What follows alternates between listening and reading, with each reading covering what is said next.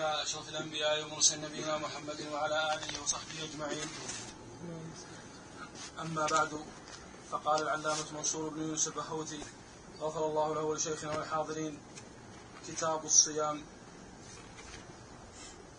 لغة مجرد الإمساك. الحمد لله رب العالمين. صلى الله وسلم على نبينا محمد وعلى آله وصحبه وسلم تسليما كثيرا. هذا كتاب الصيام.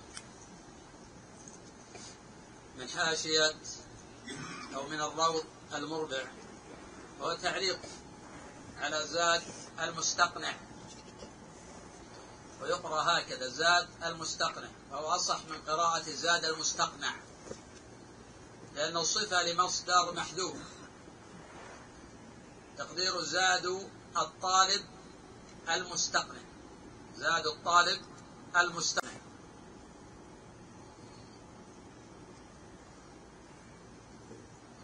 كتاب خبر لمبتدا محذوف. تقدير هذا كتاب. كتاب مضاف والصيام مضاف إليه.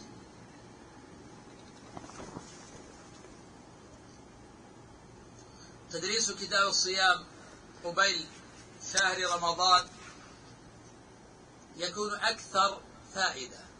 وأعظم استيعابا. فيما لو قرئ قبل رمضان بستة أشهر أو ثمانية أشهر. لأن المسلمين اليوم ينتظرون شهر رمضان. ومن المهم تعلم أحكام الصيام والعلم نوعان. الأول فرض كفاية. وهو ما إذا قام به طائفة سقط الإثم عن الباقين النوع الثاني فرض عين وهو ما لا يسع المسلم جهله. من أصول الدين وتعلم أحكام الصلاة والصيام والزكاة عند من عنده مال والحج عند من يريد الحج وأحكام البيع عند من يريد البيع. أما من لا يريد البيع فيكون تعلمه فرض كفاية. أما الصيام فلا يعذر أحد بالتخلف عن تعلم أحكامه فإن هذا فرض عين على كل مسلم ومسلمة. لأن الله جل وعلا كتبه على الجميع. فقال تعالى يا أيها الذين آمنوا كتب عليكم الصيام كما كتب على الذين من قبلكم. كتب هنا بمعنى فرض. قد ذكر المؤلف بأن الصيام في اللغة هو الإمساك. وهذا صحيح. فإن كل من أمسك عن شيء فإنه يقال عنه بأنه صائم.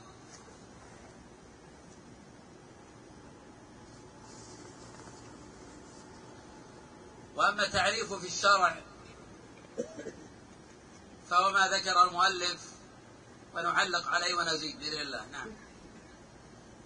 قالوا للساكت صائم للساكت عن الكلام ومنه إني نذرت للرحمن صوما.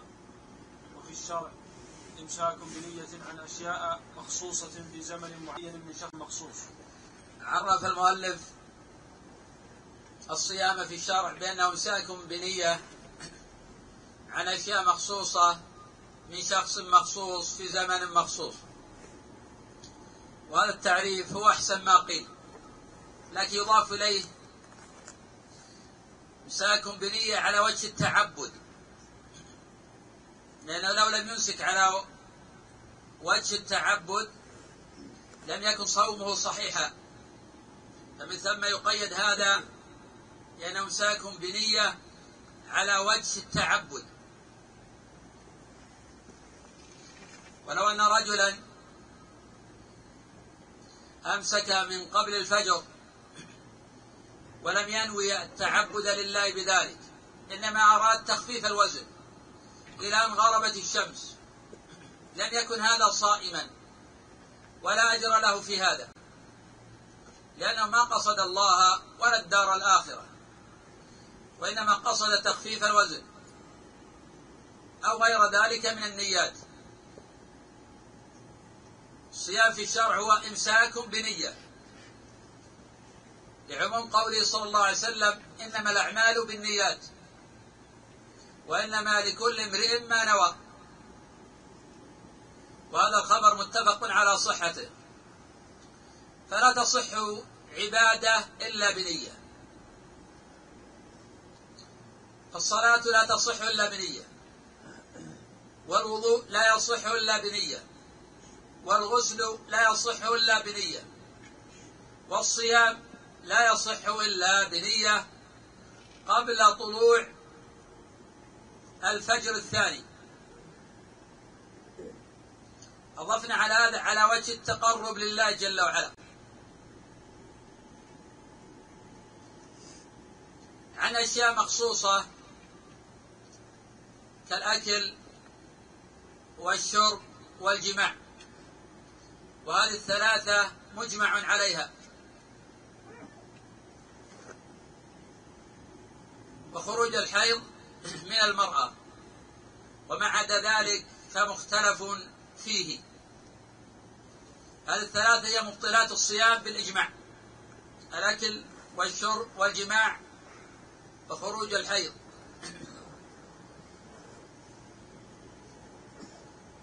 سنأخذ إن شاء الله جل وعلا باب مفطرات الصيام.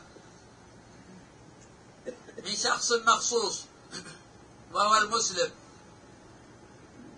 المكلف المسلم خرج الكافر. فإنه لو صام لا صيام له. وإن كان الكفار مخاطبين بفروع الشريعة.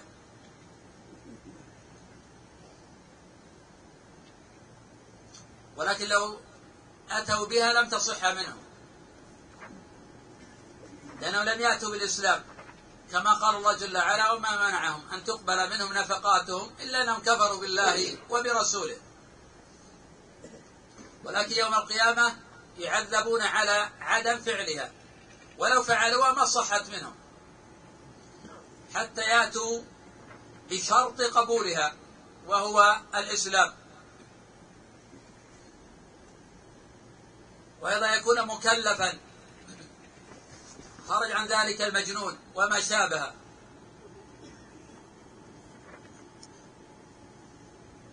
وأن يكون عاقلا. وأن يكون بالغا. لأن من لم يبلغ لم يجري عليه قلم التكليف. ويؤمر الصبيان بالصوم كما سيأتي إن شاء الله تعالى. ولكن لو لم يصوموا لم يجب عليهم القضاء في المستقبل. إنما يؤمرون على هذا تدريبا لهم وتعويدا. وحين رأى عمر رضي الله عنه سكران قد أفطر ضرب قال وصبياننا صيام. هذا يعني الصبيان كانوا يصومون. قوله في زمن مخصوص. والمذكور في قول الله جل وعلا وكلوا واشربوا حتى يتبين لكم الخيط الأبيض من الخيط الأسود من الفجر. ثم أتموا الصيام إلى الليل. فالصيام يبتدئ من طلوع الفجر الثاني.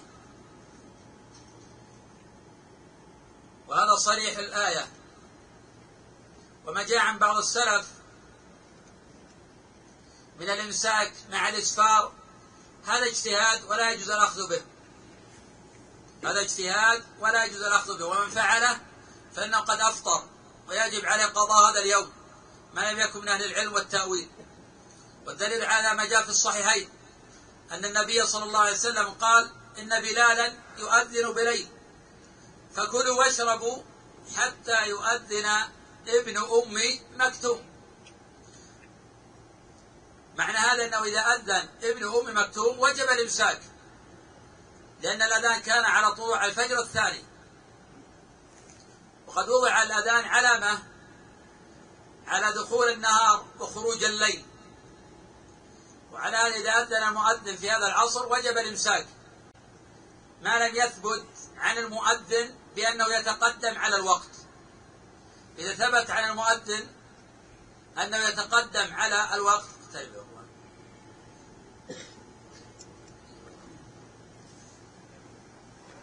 فإذا ثبت عن المؤذن أنه يتقدم على الوقت جاز الأكل والشرب حتى يدخل الوقت. ويستمر الإمساك إلى غروب الشمس. لقوله صلى الله عليه وسلم إذا أقبل الليل من ها هنا وأدبر النهار من ها هنا فقد أفطر الصائم. متفق على صحته نعم لو فرض صوم رمضان في السنة الثانية من الهجرة. قال ابن حجر في شرح الأربعين في شعبان فصام رسول الله صلى الله عليه وسلم تسع رمضانات إجماعا. وفرض رمضان في السنة الثانية من الهجرة وحكاه غير واحد من العلماء إجماعا. فإن النبي صلى الله عليه وسلم حين قدم المدينة لم يكن الصيام قد فرض. ورأى اليهود يصومون يوم عاشوراء. ثم أمر النبي صلى الله عليه وسلم بصيامه. وحين فرض رمضان نسخ وجوب صيام يوم عاشوراء. وليس في الإسلام صيام واجب إلا رمضان. وقد كان مفروضا على من كان قبلنا بنص القرآن. كتب عليكم الصيام كما كتب على الذين من قبلكم. لكن لا ندري كيف كانوا يصومون والطريقة التي كانوا يصومون فيها والوقت لكن نعلم أنه كان مفروضا عليهم.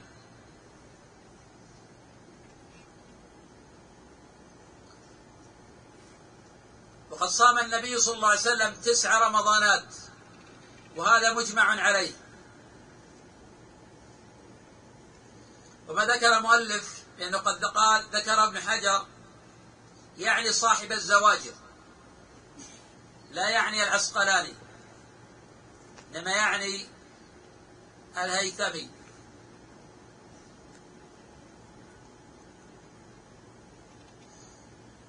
ولا يختلف العلماء بأن النبي صلى الله عليه وسلم صام تسع رمضانات لأنه ما فرض عليه إلا في السنة الثانية.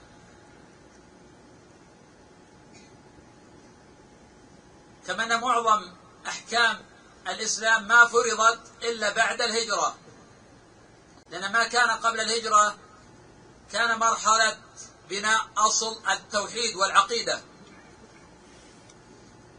حين استقرت العقيدة في قلوبهم شرعت الأحكام بالتدرج.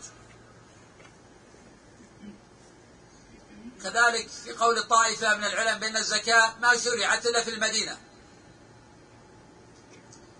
وإن كان في هذا خلاف لأن الله جل وعلا قال وآتوا حق يوم حصاده وهذه الآية نزلت في مكة. فقيل إن فرض الزكاة كان في مكة. وبيان الأنصبة وبيان الأحكام قرر في المدينة. كذلك الأذان. كذلك الهجرة.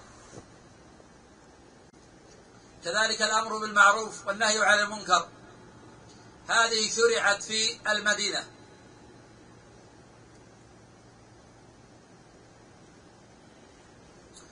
والصيام ركن من أركان الإسلام. فمن شهد الشهر وجب عليه صيامه إجماعا من ذكر أو أنثى بالشروط المتقدمة. ومن ترك من غير عذر وجب إلزامه وتعزيره إن امتنع عن ذلك. والتعزير يكون بالحبس أو بالضرب أو بغير ذلك. وقد اختلف الفقهاء في حكم من ترك الصيام متعمدا.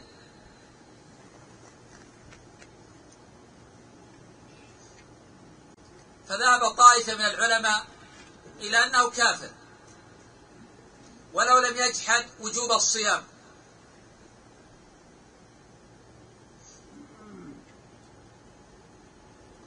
وهذا قول سعيد بن جبير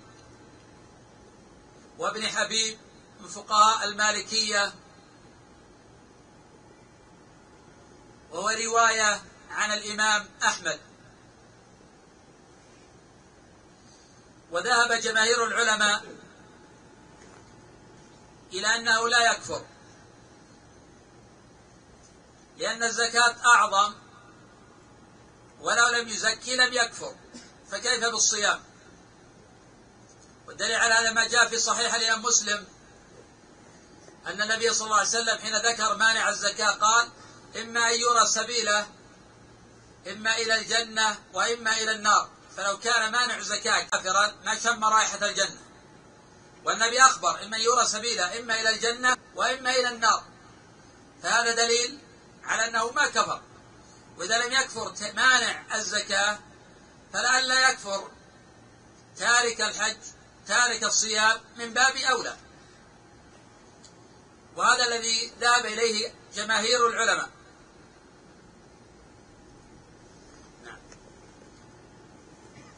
يجب صوم رمضان برؤية هلاله لقوله تعالى فمن شهد منكم الشهر فليصم ولقوله صلى الله عليه وسلم صوموا لرؤيته وأفطروا لرؤيته والمستحب قول شهر رمضان كما قال الله تعالى ولا يكره قول رمضان ذكر مؤلف أنه يجب صيام رمضان برؤية هلاله شار في هذا إلى أنه لا عبرة بالحساب ولا بأقوال الفلكيين وأن المعتبر في ذلك الرؤية. وهذا الذي دلت عليه الأحاديث الصحاح وأجمع عليه المسلمون في الجملة. لما تواتر عن النبي صلى الله عليه وسلم أنه قال صوموا لرؤيته وأفطروا لرؤيته.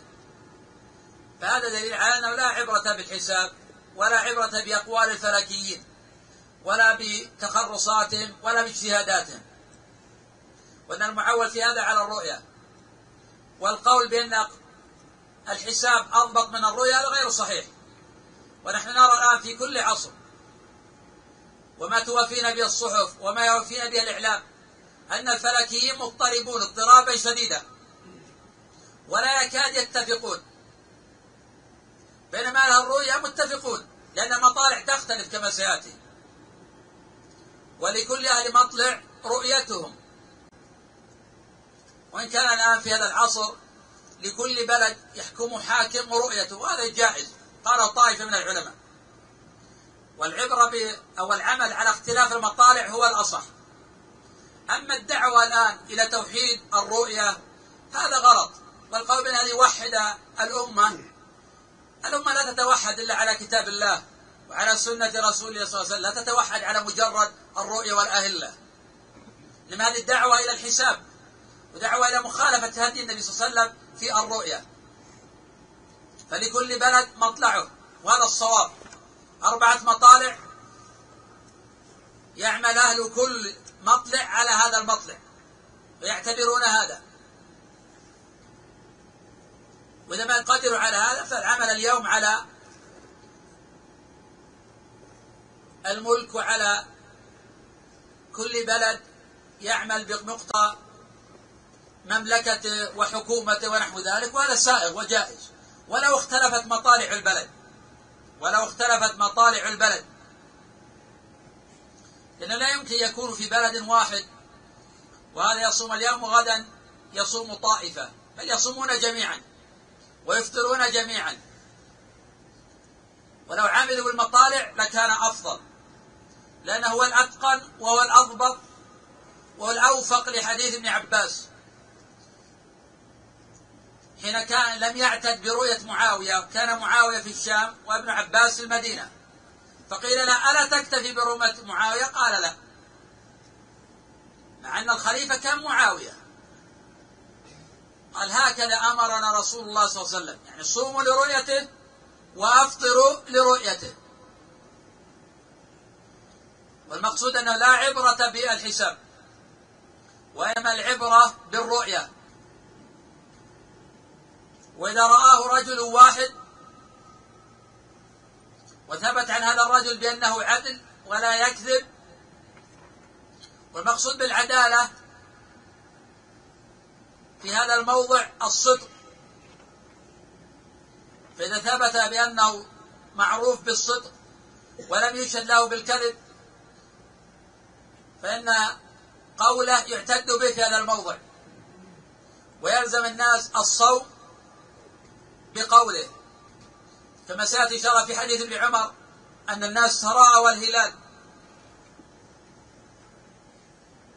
فقال ابن عمر فأخبرت النبي صلى الله عليه وسلم أني قد رأيته فأمر النبي صلى الله الناس بصيامه. رواه أبو داود وغيره بسند قوي. وهذا ذهب الإمام أحمد فإنه يدخل الشر برؤية رجل واحد. وهو قول أبي حنيفة إذا كان غيما. وهذا قول طائفة من الصحابة والتابعين والآئمة المتبوعين. وذهب طائفة من العلماء إلى أن الشهر لا يدخل إلا بشاهدي عدل. ويستدلون بحديث عبد الرحمن بن زيد بن الخطاب. فإن شهد شاهدان فصوموا وأفطروا. وهذا الحديث معلول رواه النسائي وغيره. إسناد الحجاج بن أرطاه وهو ضعيف الحديث.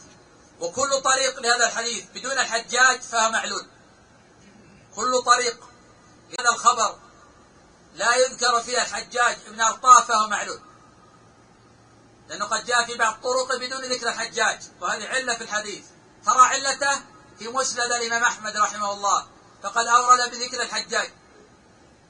ومن روى بغير ذكر الحجاج فقد غلط. ولا يصح الخبر إلا عن طريق الحجاج. والحجاج ضعيف الحديث. فدل هذا على ضعف الخبر. والصواب ما دل عليه خبر ابن عمر.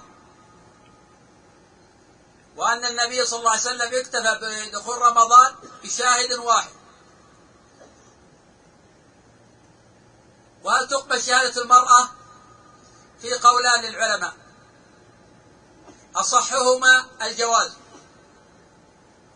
فلو شهدت امرأة على دخول الشهر وثبتت عدالتها قبل قولها.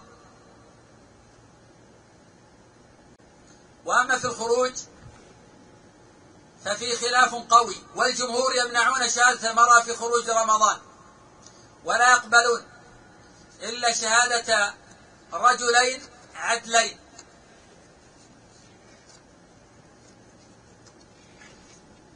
وذهب طائف من العلماء إلى أنه يقبل رجل وامرأتان وذهب فريق ثالث إلى أن الخروج يصح ولو بشهادة امرأة واحدة. وهذا الذي نصره أبو محمد بن حزم رحمه الله. ثم ذكر المؤلف أنه يقال رمضان ولا بأس بذلك. يعني لا يجب أن تقول شهر رمضان يجوز تقول رمضان. وذهب بعض الفقهاء لأنه يكره أن تقول رمضان. واستدل على هذا بحديث أورد لا تقولوا رمضان فإن رمضان اسم من أسماء الله. وهذا الخبر موضوع. هذا خبر موضوع لا قيمة له. وليس رمضان اسم من أسماء الله. ولا أصل لهذا في أسماء الله جل وعلا. وأسماء الله توقيفية. لا تبنى على إلا على الأحاديث الصحاح. ولو جاء في خبر ضعيف لم يقبل فكيف بخبر موضوع؟ ولا بأس أن تقول قدم شهر رمضان أو أن تقول قدم رمضان. نعم. قال فإن لم قال فإن لم يرى الهلال مع صحو ليلة الثلاثين من شعبان أصبحوا مفطرين وكره الصوم لأنه يوم الشك المنهي لأنه يوم الشك المنهي عنه. وإن حال دونه أي دون هلال رمضان بأن كان في مطلعه ليلة الثلاثين من شعبان. قال وإن حال دونه قال وإن حال دونه. قال وكره الصوم لأنه لأنه يوم الشك المنهي عنه. منهي. لأنه يوم الشك المنهي عنه. وإن حال دونه أي دون هلال رمضان بأن كان في مطلعه ليلة الثلاثين من شعبان غيم أو قتر بالتحريك أي غبرة وكذا دخان فظاهر المذهب يجب صومه أي صوم يوم تلك الليلة حكما ظنيا احتياطا بنية رمضان. قال في الإنصاف وهو المذهب عند الأصحاب ونصروه وصنفوا فيه التصانيف وردوا حجج المخالف وقالوا نصوص أحمد تدل عليه. وهذا قول عمر وابن وعبد بن العاص وأبي هريرة وأنس ومعاوية وعائشة وأسماء ابنتي أبي بكر الصديق رضي الله عنهم لقوله صلى الله عليه وسلم إنما الشهر تسع وعشرون فلا تصوموا حتى تروا الهلال. ولا تفطروا حتى تروه فإن غم عليكم فاقدروا له. قال نافع كان عبد الله بن عمر إذا مضى من الشهر تسعة وعشرون يوما يبعث من ينظر له الهلال فإن رأى فذاك وإن لم يرى ولم يحل دون منظره سحاب ولا قتر أصبح مفطرا وإن حال دون منظره سحاب أو قتر أصبح صائما. ومعنى اقدروا له أي ضيقوا عليه.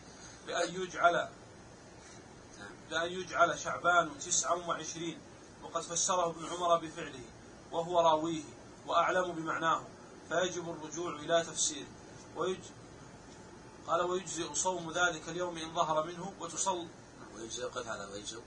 ذكر المؤلف رحمه الله تعالى مسألة الصوم يوم الشك وأطال المؤلف الحديث عن هذه المسألة ما لم يطله على غيرها من المسائل الشرع وقرر صوم يوم الشك وأن هذا واجب.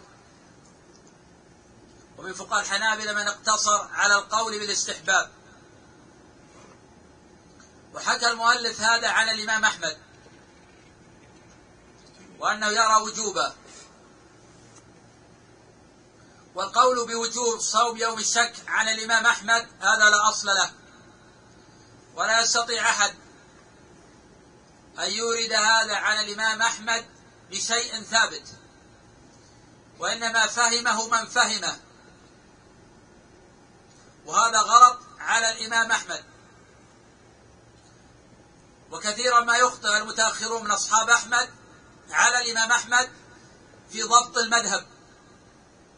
وفي ضبط أقاويله وأحيانا يعتمدون على حكايات ضعيفة عن الإمام أحمد. ولا يجتهدون في تحرير الروايات وضبطها ومقارنتها بالروايات الأخرى فالقول بأن صوم يوم الشك واجب على الإمام أحمد هذا غلط إنما ينسب هذا لطائفة من أصحاب الإمام أحمد.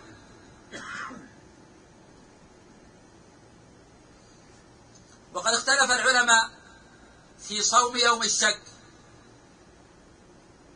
ويوم الشك هو يوم الثلاثين. وذلك على مذاهب. المذهب الأول أنه واجب. وهو ما ذكر المؤلف عن الإمام أحمد وقلنا بأن هذا غلط.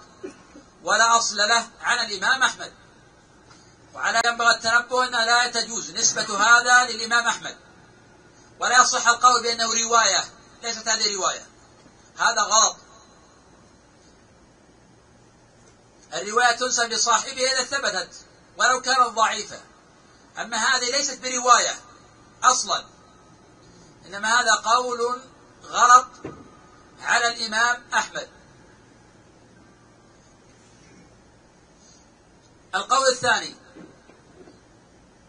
بأنه يستحب صوم يوم الشك. إذا حال دون منظره غير وأما إذا لم يحل دون منظره غير فإن صوم هذا اليوم لا يستحب. وهذا قول طائفة من فقهاء الحنابلة. وهو مروي عن جماعة من الصحابة. وكان ابن عمر رضي الله عنهما يفعله. ويفسرون قوله صلى الله عليه وسلم فإن غمي عليكم في رواية فإن غبي عليكم فاقدروا له. يقول فاقدروا له أي ضيقوا عليه.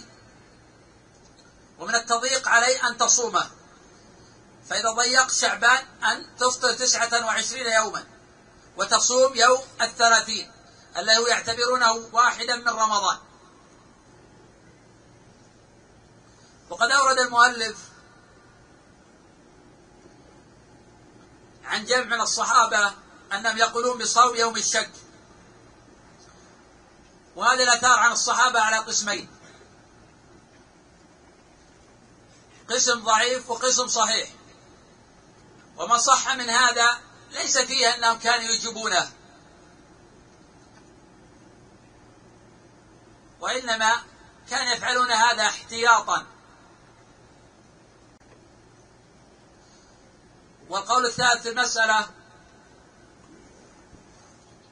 أنه لا يشرع صوم يوم الشك سواء حال دون منظره غيب أو لم يحل دون منظره غيب. وينهى عن صومه. سواء نهي تنزيه على قول طائفة أو نهي تحريم على قول طائفة أخرى وهو الصواب. الصواب من مذاهب العلماء أنه يحرم صوم يوم الشك ولا رخصة فيه. فإن النبي صلى الله عليه وسلم نهى عن ذلك وبين ذلك في أحاديث صحاح ولا صوم إلا لرمضان. وليس في الإسلام شيء اسمه صوم يوم شك. هذا لا أصل له عن النبي صلى الله عليه وسلم. وقد جاء في رواية أبي هريرة. فإن أغمي عليكم فصوموا فأكملوا العدة ثلاثين. رواه البخاري في صحيحه. وهذا صريح في منع صوم يوم الشك.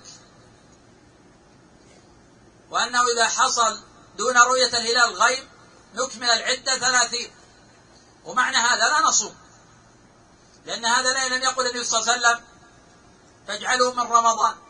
بل قال فأكملوا العدة ثلاثين في رواية فأكملوا عدة شعبان ثلاثين. فهذا دليل على أن هذا اليوم لا يصح صومه. ومما يدل على هذا ما روى البخاري في معلقا ووصل الخمسة.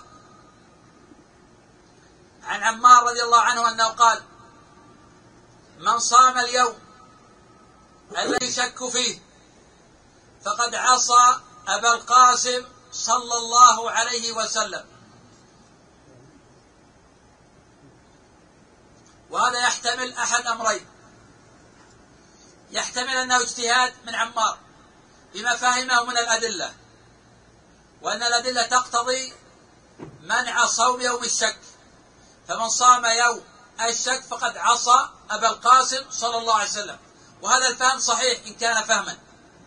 لأن الحديث المتقدم صريح في المسألة. فأكملوا عدة شعبان ثلاثين. ويحتمل أن يكون في ذلك نص عند عمار لأن النبي صلى الله عليه وسلم نهى عن ذلك. وأن من صام يوم الشك فقد عصى أبا القاسم صلى الله عليه وسلم. وعلى هذا فمن صام هذا اليوم فإن هذا الصيام يعتبر تطوعا. وذهب طائفة من العلماء إلى أن التطوع أيضا حينئذ لا يصح. وهذا قول قوي بدليل ما جاء في الصحيحين. أن النبي صلى الله عليه وسلم قال لا تقدموا رمضان بيوم ولا يومين. وهذا متفق على صحته. فهذا دليل على تحريم تقدم رمضان بيوم أو يومين على نية أنه من رمضان. وهذا يعني أنه لا يحسب له تطوعا لأنه قد عصى رسول الله صلى الله عليه وسلم بصيامه. والنهي في هذا الموضع يقتضي الفساد. النبي يقول لا تتقدم ويتقدم. وهذا يقتضي فساد صومه وهذا الصواب. فمن صام يوم الشك بنية الاحتياط وبنية أنه من رمضان صوم باطل. ولا يكتب له لا تطوعا ولا غيره. بدليل قوله صلى الله عليه وسلم لا تقدموا رمضان بيوم أو يومين. وإن أتى التحريم وإن أتى النهي على نفس العمل أو عاد على شرط من شروطه اقتضى الفساد عند جماهير الأصوليين. ويتأكد هذا بما تقدم. فأكملوا عدة شعبان ثلاثين. وهذا ما أكمل عدة شعبان ثلاثين هذا جعل الثلاثين هو أول يوم من رمضان. وهذا قد خالف السنة من أكثر من وجه. وعلى هذا إذا صام على أنه يوم الشك ثم جاء الخبر من نهار رمضان أنه رمضان. لا يحسب له هذا اليوم يوما. بل إذا قيل بالقضاء على مذهب جماهير العلماء فإنه يقضي في جملة من يقضي.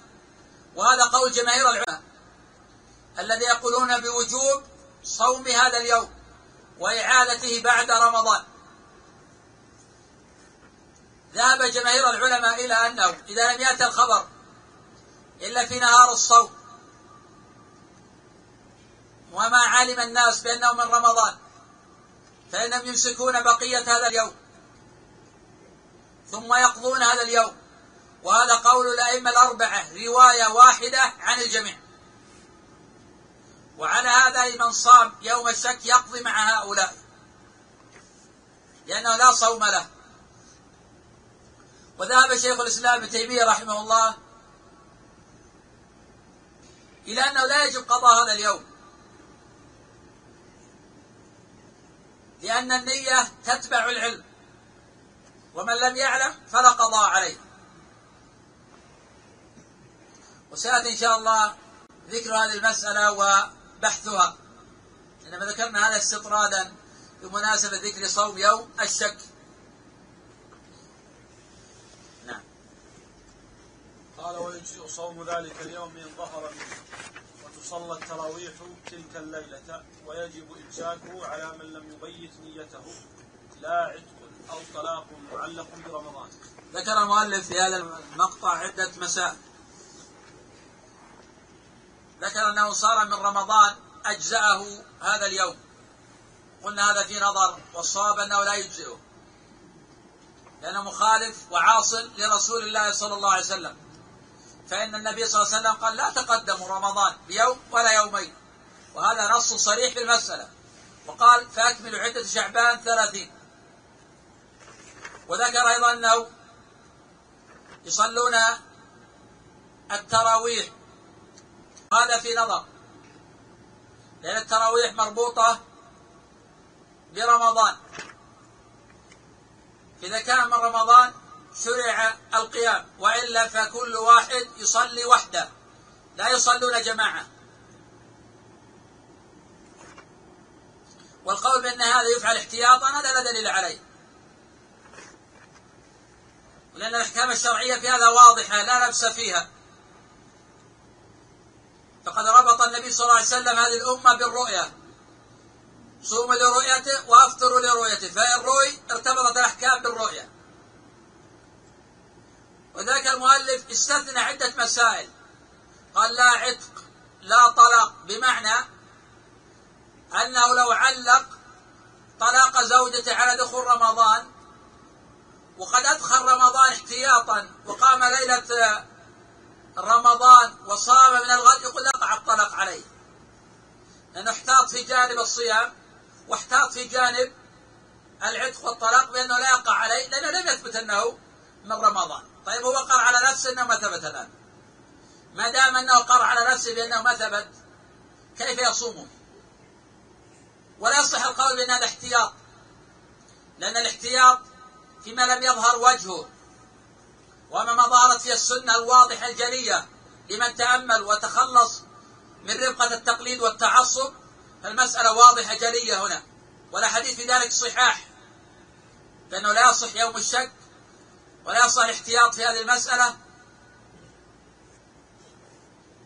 وأنه يجب أن يصبح مفطرا في يوم الثلاثين ما لم يرى الهلال.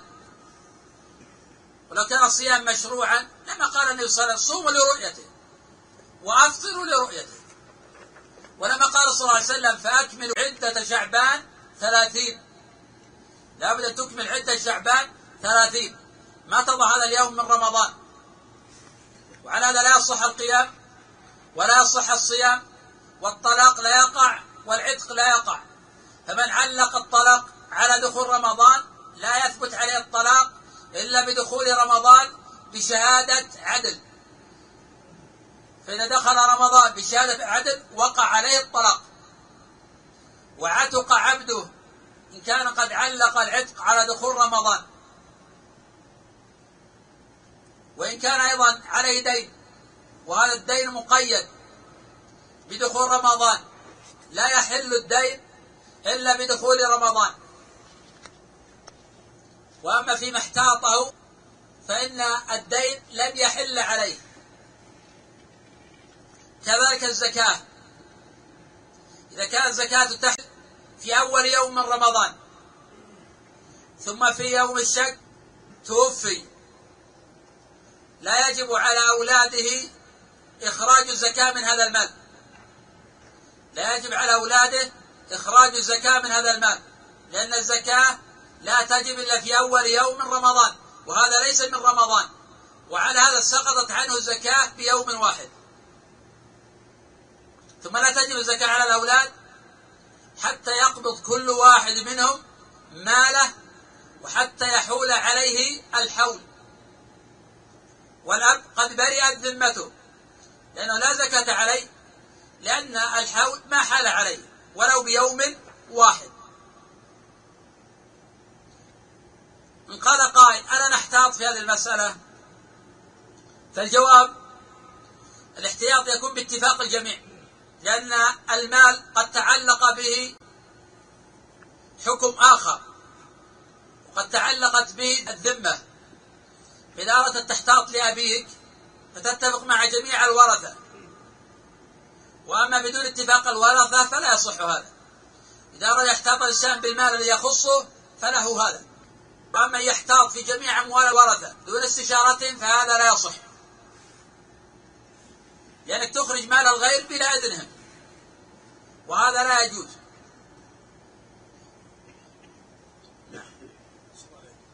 قال وإن رؤي الهلال قال وإن رؤي الهلال نهارا ولو قبل الزوال فهو لليلة المقبلة كما لو رؤي آخر النهار. وروى البخاري في تاريخه مرفوعا من أشراط الساعة أن يروا الهلال يقولون ابن ليلتين. نعم. أولا هذا الأثر الذي ذكره عن البخاري وروى الطبراني وغيره وهو خبر معلول. وإن كان المعنى شبه صحيح لأن شرط الساعة يرى الهلال لابن ليلة يقال هذا ابن ليلتين وهذا في الحقيقة واقع للمتأمل. وقد ذكر المؤلف بأن الهلال إذا رؤي نهارا فإنه يكون لليلة المقبلة وهذا في تفصيل. فإن كان هذا في اليوم التاسع والعشرين فلا اعتداد برؤية الهلال في النهار. فإن كان الليلة الماضية فإن الصيام ليلة في اليوم الثامن والعشرين باطل بالإجماع. وإن كان لليلة المقبلة فلا يصح الصيام إلا برؤية الهلال ليلا. وإن كان هذا في يوم الثلاثين. وقد رؤي الهلال. فإن هذا يكون لليلة الماضية. على اعتبار أن الشهر قد يكون تسعة وعشرين يوما. وعلى هذا يؤمرون بالصيام. وعلى هذا يؤمرون بالصيام. يمسكون بقية يومهم.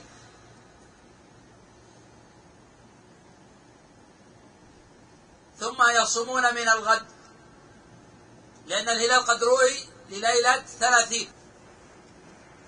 أما إذا رؤي في اليوم التاسع والعشرين فقد تقدم أنه لا صيام في هذا. لا لليلة الماضية ولا لليلة المقبلة. لأن المعتبر في رؤية الليل. فإذا رؤي يوم الثلاثين. على أنه قد رؤي ليلة تسع وعلى أنه قد رؤي ليلة ثلاثين فإن هذا اليوم يقضون على اعتبار أنهم ما نووه ولا صاموه. قد تقدم أن هذا قول الجمهور خلافا لشيخ الإسلام ابن تيمية رحمه الله تعالى. نعم. قال وإذا رآه أهل بلد أي متى ثبتت رؤيته ببلد لزم الناس كلهم الصوم لقوله صلى الله عليه وسلم صوموا لرؤيته وهو خطاب للأمة كافة. فإن رآه جماعة ببلد ثم سافروا لبلد بعيد فلم يرى الهلال به في آخر الشهر أفطروا ذكر المؤلف رحمه الله تعالى بأن الهلال إذا رأوا في بلد لزم الناس كلهم الصوم. وهذا المشهور في مذهب الإمام أحمد أنه إذا رأوا في رؤي في بلد فإن يلزم جميع الناس الصوم ولا يجب أن يرى في كل بلد. ويجعلون بلاد المسلمين بمنزلة البلد الواحد. وهم في هذا لا يعتبرون اختلاف المطالع. هذا أحد الأقوال في المسألة وهو رواية عن الإمام أحمد.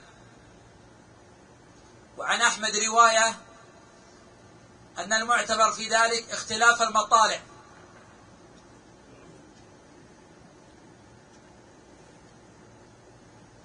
والأحكام الشرعية في الرؤية تناط باختلاف المطالع. ومن ليس له رؤية فإنه يعتبر أقرب بلد على مطلعه. يعتبر أقرب بلد على مطلعه. كذلك الذين يعيشون في بلاد كفار. ولا يرون الأهلة ولا يعيرون ذاك اهتماما. فإنهم يصمون على أقرب بلد على مطلعهم. ممن يعتني بالرؤية. كذلك السجين في بلاد الكفار الذي ليس هناك من يستطلع له الرؤية. يسأل عن أقرب بلد على مطلع هذا البلد فيصوم على مطلع هذا البلد. وهذا القول هو الذي نصره شيخ الإسلام ابن تيمية رحمه الله تعالى. ولا عمل عليه في هذا العصر. هذا القول لا عمل عليه في هذا العصر. مع أن أقوى الأقوال. المذهب الثالث أن المعتبر البلد فالبلد الذي يحكمه حاكم يصومون على أمر هذا الحاكم وهذا هو المعمول به في هذا العصر. وإن اختلفت مطالع البلد كما موجود. فنحن في بلادنا المطالع مختلفة. ونصوم جميعا ونفطر جميعا. هذا سائغ. وهذا سائغ. لكن لو عمل باختلاف المطالع كان أولى. وأما القول بأن إذا روي في بلد صام الناس كلهم فتقدم أنه ضعيف. ولا صح العمل به. وابن عباس رضي الله عنه لم يأخذ برؤية معاوية وكان تحت خلافته. لأن النبي صلى الله عليه وسلم قال صوموا لرؤيته وأفطروا لرؤيته. وذهب الحنابلة إلى أنه إذا رآه رجل واحد ولو ردت شهادة الصام إلى أنه إذا رآه رجل واحد ولا ردت الشهادة عند الحاكم أو من ينوب عنه صام هذا الواحد. ولزم كل من يثق بقول هذا الواحد أن يصوم معه. ولازم كل من يثق بقول هذا الواحد أن يصوم معه. هذا المشهور في مذهب الإمام أحمد. وعن الإمام أحمد رواية ثانية أنه إذا رأى الهلال ورد قوله فإنه لا يصوم. إنما يصوم مع الناس ويفطر مع الناس. وهذا الذي نصره شيخ الإسلام ابن تيمية رحمه الله. بعموم قوله صلى الله عليه وسلم صومكم يوم تصومون. وهذا الخبر جاء من حديث عائشة ومن حديث أبي هريرة وكلاهما معلولان. وعلى هذا لا يصح الاستدلال بهذا الحديث. وأيد شيخ الإسلام هذا بالقول بأن الشهر مأخوذ من الشهرة. فلا بد أن يجتهد. أما أصحاب القول الأول كالحنابلة فإنهم يقولون إن النبي صلى الله عليه وسلم قال صوموا لرؤيته وقد رأيته. فكون رد شهادتي لم يردها بدليل واضح. إذا لم يكن شيء يثبت غلط الرؤية فإن قول هذا هو المعتبر.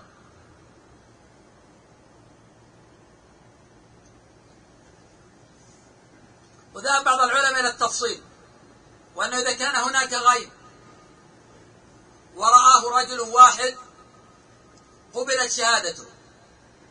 وإذا كان هناك صح ورآه واحد لا تقبل شهادته.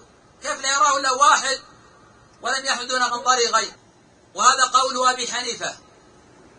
وهذا قول أبي حنيفة. في هذه الحالات ممكن الاستفادة من أصحاب المعرفة الفلكية. على اعتبار وجود مقربات للرؤية. باعتبار علامات وبناء على القرائن. فإذا جاء رجل وادعى أنه رأى الهلال في هذا الموضع وقد سلطت الأجهزة على هذا الموضع ولم يرى فيه قد تجعل هذه قرينة على غلطه.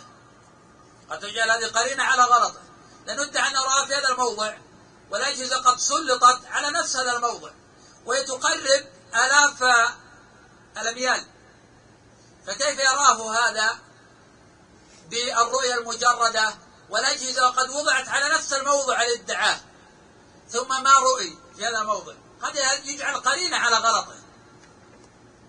كذلك من القرائن على الغلط أحيانا يكون الرجل ضعيف البصر أو عليه نظارات. أو عليه نظارات. ثم يدعي أنه رآه. ثم الأجهزة توضع على هذا الموضع ما رؤي شيء. ويأتي الرجل ما يلبس نظارات وحاد البصر ويريه الموضع ولا يراه. قد تجعل قرينة على غلطه. لا لعدم قبول شهادة الواحد. ولا لعدم اعتبار الرؤية. الرؤية المعتبرة. اعتداد بالحساب. ولكن هذه قرينة على غلطه. فرق بين الصورتين. قد مهدنا فيما مضى أنه لا اعتداد بالحساب. وأن المعتبر هي الرؤية البصرية. لكن أحيانا تكون الرؤية البصرية غير صحيحة. وهذه من القرائن التي لا نعتبر الرؤية البصرية. فمن ثم ينبغي لمن يقبل شهادة الرائين أن يدقق في هذه الجوانب. أن يدقق في هذه الجوانب وفي من يقبل شهادته وفي من لا يقبل شهادته. نعم. قال قال ويصام وجوبا برؤية عدل مكلف ويكفي خبره بذلك. لقول ابن عمر تراءى الناس الهلال فأخبرت رسول الله صلى الله عليه وسلم أني رأيته فصام وأمر الناس بصيامه. رواه أبو داود. ولو كان أنثى أو عبدا أو بدون لفظ الشهادة ولا يخص بحاكم فيلزم الصوم من سمع عدلا يخبر برؤيته وتثبت بقية الأحكام ولا يقبل في شوال وسائر الشهور إلا ذكران بلفظ الشهادة. ولو صاموا ثمانية وعشرين يوما ثم رأوه قضوا يوما فقط. ذكر المؤلف عدة مسائل في هذا الفصل. ذكر أنه إذا رآه واحد لزم الناس الصيام على قوله.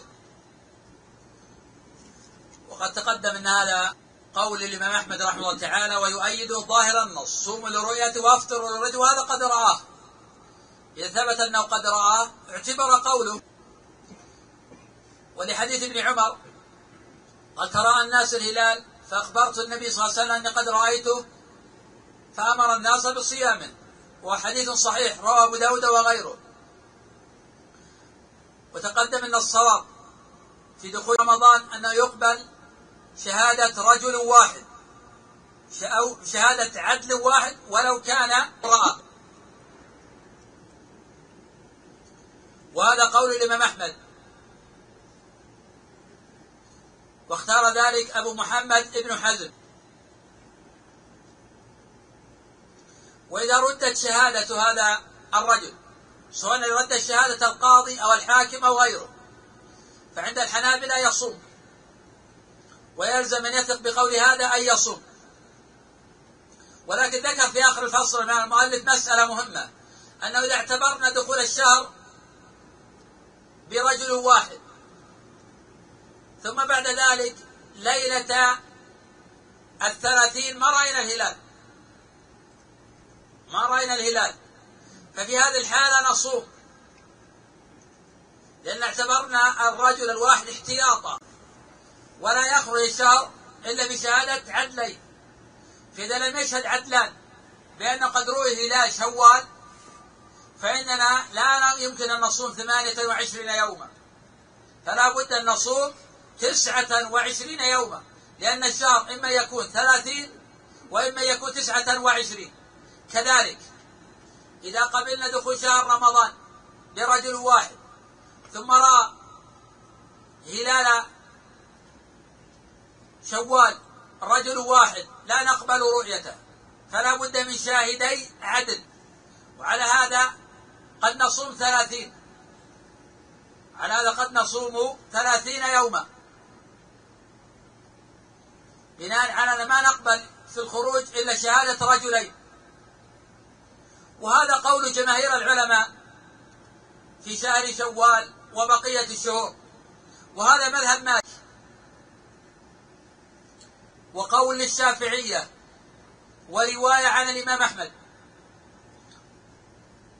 فهؤلاء الأئمة لا يقبلون في خروج رمضان إلا شهادة رجلين عدلين. تقدم أنهم يستدلون بحديث عبد الرحمن بن زيد بن الخطاب. تقدم أنه معلول. وأن مدار على الحجاج بن أرطاه وأن كل إسناد في الحديث ذكر بدون الحجاج فهو معلول. ولا صح الخبر إلا عن طريق الحجاج. والحجاج ضعيف. واستدلوا على هذا أيضا بحديث حاطب عند أبي داود. حين استشهد ابن عمر أن قال لا ننسك نسكنا إلا بشهادة عدلين.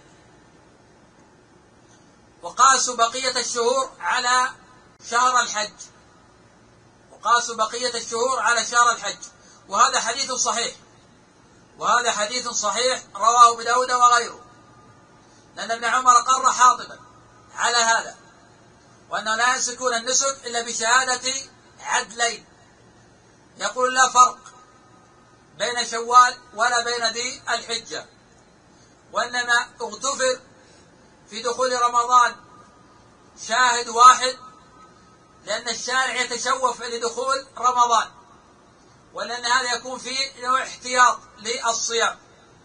فمن ثم اغتفر هذا. والأحسن أن يقال إنما جاز هذا لوجود النص. لو لم يرد نص ما احتطنا في هذا. إذا نحن ما عملنا بمسألة الاحتياط.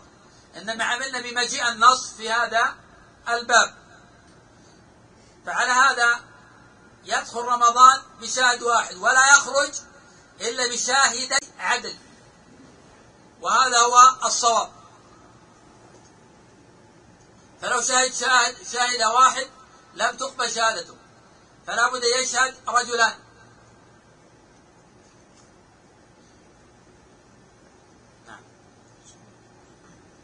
قال فإن صاموا بشهادة واحد ثلاثين يوما.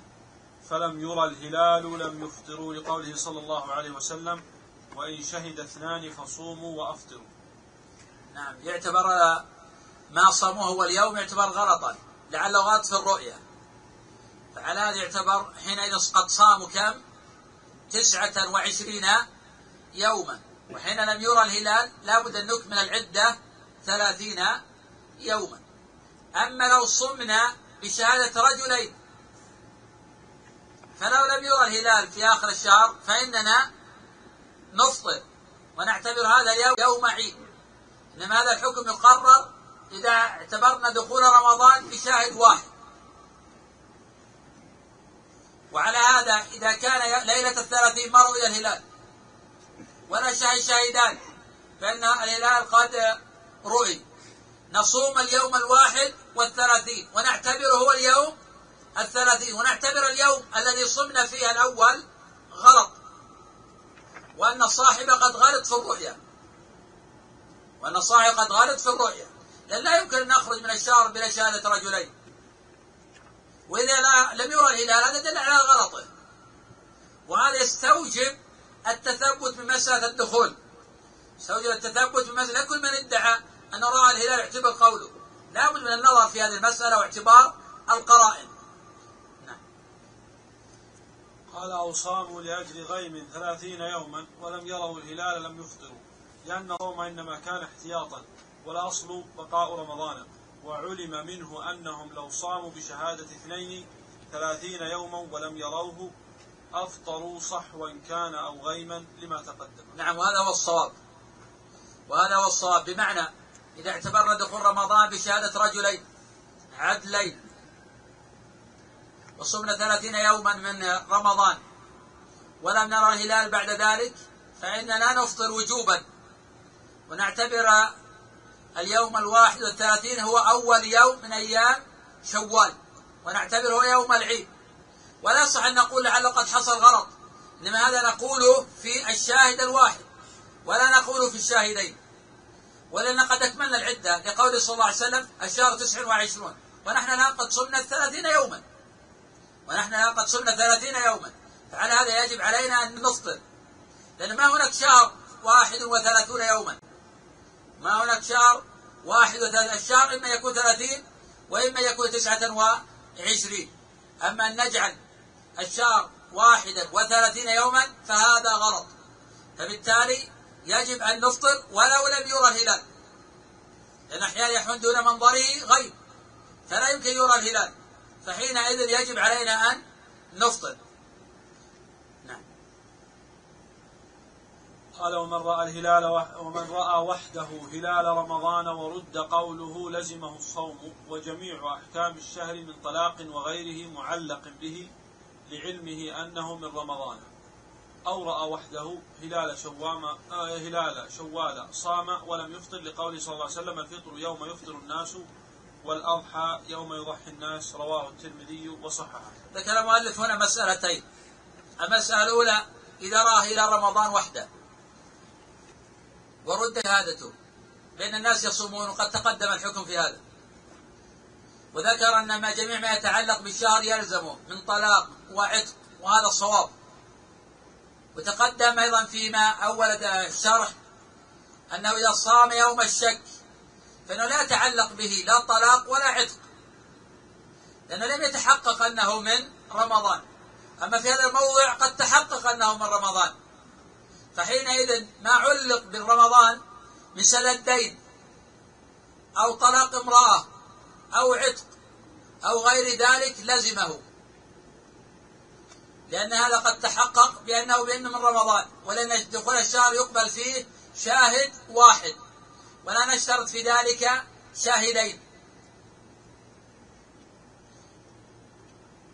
وأما إذا رأى هلال شوال وحده وقد علق طلاق الزوجة على هلال شوال أو طلق عتق العبد على هلال شوال أو لزمه السداد بهلال شوال. ففي هذه الحالة لا يقع طلاق ولا يقع عتق ولا يجب عليه سداد دين. لأن شوال لم يثبت دخوله وإنما يثبت بشاهدي عدل. وعندنا هنا شاهد واحد. قبلنا الأول لوجود النص وردت الثاني لوجود النص. لكن لو شاهد شاهدان بأن الليلة من شوال لزمه الطلاق ولزمه العتق. ولزم قضاء الدين ولزم كل معلق على دخول شوال. لازم كله معلق على دخول شوال. لكن ننبه على مسألة أيضا مهمة وهي التي أشار إلى المؤلف. إذا قيل على مذهب الإمام أحمد رحمه الله قلنا أنه قول قوي أن من رأى الهلال وردت شهادة يصوم. فإنه يراعي هذا مسألة إثارة العامة والبلبلة. دام أن الشهادة قد ردت ولم يكن رد الشهادة عن هوى. إنما كان عن اجتهاد. فإنه لا يأثم الناس. يقول أنتم ما تصومون. وأنتم ضالون أو منحرفون. أن الشهر قد رؤي وأنتم ما صمتم. لأنه لا يؤثم الناس. إنما يبني هو على اجتهاده ويصوم ولا يتعرض للآخرين بأذى.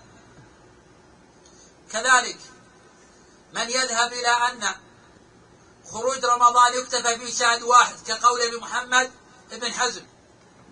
ثم راى الهلال ورد الشاهد فأفطر. فإنه لا يتراءى أمام الناس بالفطر لأن هذا فيه مفسدة على الناس. وفي ثارة بلبلة. ويجب على المسلمين مراعاة أحوال النفوس ومراعاة المصالح ودرء المفاسد. كذلك أهل العلم وطلبة العلم والعقلاء يخاطبون الناس بما يعرفون. ويتكلمون مع العامة بما يفهمون. ولا يحملونهم على اجتهاداتهم التي قد خالفهم فيها غيرهم. ترتب على ذلك ضرر وعلى سوء بطائفة دون طائفة. أو على الطاعن بطائفة دون طائفة. هذه المصالح والمفاسائل تراعى في مثل هذه المسألة. ومن هذا أيضا إذا قدم الرجل وكان مسافرا ثم قدم بلده وقد أفطر. لا يتراءى أمام الناس بالأكل والشرب. وما يدري الناس أنه قدم من سفر. يترتب على ذلك ضرر واضح. فإنه يمسك أمام الناس إذا كان وحده أكل وشرب. وعشرين يوم فينظر فيما بعد. هل تم الشهر أم نقص؟ إن كان الشهر قد تم وجب عليه يصوم يومين. إن كان الشهر قد نقص وجب عليه يصوم يوما وإذا كان التحري قد وافق أنه قد صام في اليوم الخامس من رمضان مثلا ثم صام ثلاثين يوما وكان الشهر ثلاثين يوما ففي هذه الحالة يقضي ستة أيام. يقضي الخمسة الأولى التي فاتته ويكون صومه يوم العيد باطلا. يكون صومه يوم العيد باطلا. ويجب عليه في هذه الحالة أن يعيده. لأنه قد جاء في الصحيحين أن النبي صلى الله عليه وسلم نهى عن صوم يومي العيدين. وإذا أتى التحريم في نفس العمل يقضى الفساد. فمن صام يوم العيد فسد صومه ولم يصح. وأما مسألة صوم أيام التشريق هذا له حالتان. الحالة الأولى أن يكون هذا للحاج لغير من لم يجد الهدي. فهذا محرم بالاتفاق. فقد قال النبي صلى الله عليه وسلم أيام التشريق أيام أكل وشرب وذكر لله. خرجه مسلم من حديث نبيشة الهذلي. وأما إذا كان هذا لغير الحاج ففي قولان عند العلماء. القول الأول المنع. وهذا مذهب الجمهور كأبي حنيفة ومالك والشافعي وأحمد وآخرين من الأئمة. لعموم الأدلة الدالة على النهي عن صيام أيام التشريق وأنها أيام عيد. وأنها أيام أكل وشرب ولما روى أبو داود في سننه بسند صحيح أن عبد الله بن عمرو عاد والده قدم له طعاما فلم يطعم. قال لعلك صائم. أما علمت أن النبي صلى الله عليه وسلم نهى عن صيام هذه الأيام وهذا عام. يشمل الحاج وغير الحاج. وهذا الصواب من القولين. فإن القول الثاني يقول يجوز الصوم لغير الحاج. وهذا مروي عن عطاء وعن غيره. وهؤلاء يخصصون الأدلة في الحاج دون غيره. والصواب عمومها. فلا فرق بين الحاج ولا بين غير الحاج. نعم. قال ويلزم الصوم في شهر رمضان لكل مسلم لا كافر ولو أسلم في أثنائه قضى الباقي فقط. يقول المؤلف ويلزم الصوم أي أن الصوم يلزم كل مسلم. لأن الله جل وعلا قال يا أيها الذين آمنوا كتب عليكم الصيام. فالخطاب للمؤمنين لا للكافرين. وإن كان الكفار مخاطبين بفروع الشريعة. ولو صاموا ما تقبل منهم. لأن النية شرط لصحة الصوم والكافر في هذا الموضع لا نية له ولا تقبل منه النية. ولأن الله جل وعلا يقول وما منعهم أن تقبل منهم نفقاتهم إلا أنهم كفروا بالله وبرسوله. فالإسلام شرط في صحة الصيام.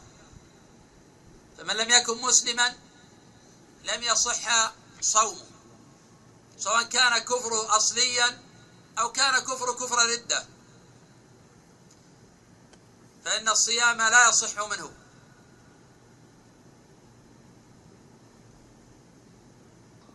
قد تقدم بعض شروط الصيام. وإذا أسلم في أثناء اليوم إذا أسلم في أثناء اليوم فإنه يمسك بقية هذا اليوم ويصوم ما يستقبل إجماعا. وهل يقضي هذا اليوم الذي أسلم فيه في قولان عند العلماء. القول الأول أنه يقضي هذا اليوم. وهذه رواية عن الإمام أحمد.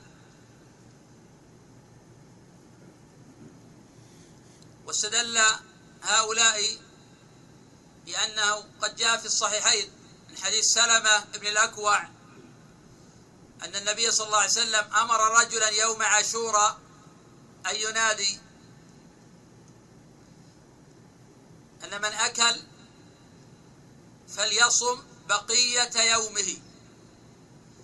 جاء عند أبي داود واقضوا يوما أكانه.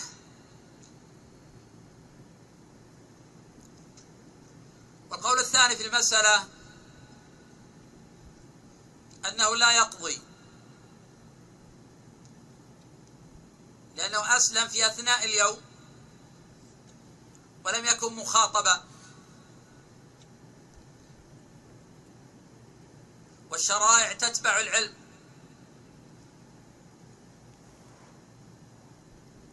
فأفاد هذا أنه لا يجب عليه القضاء. وهذا هو الصواب. أما الرواية الواقعة عند أبي داود وقضوا يوما مكانه فهي منكرة.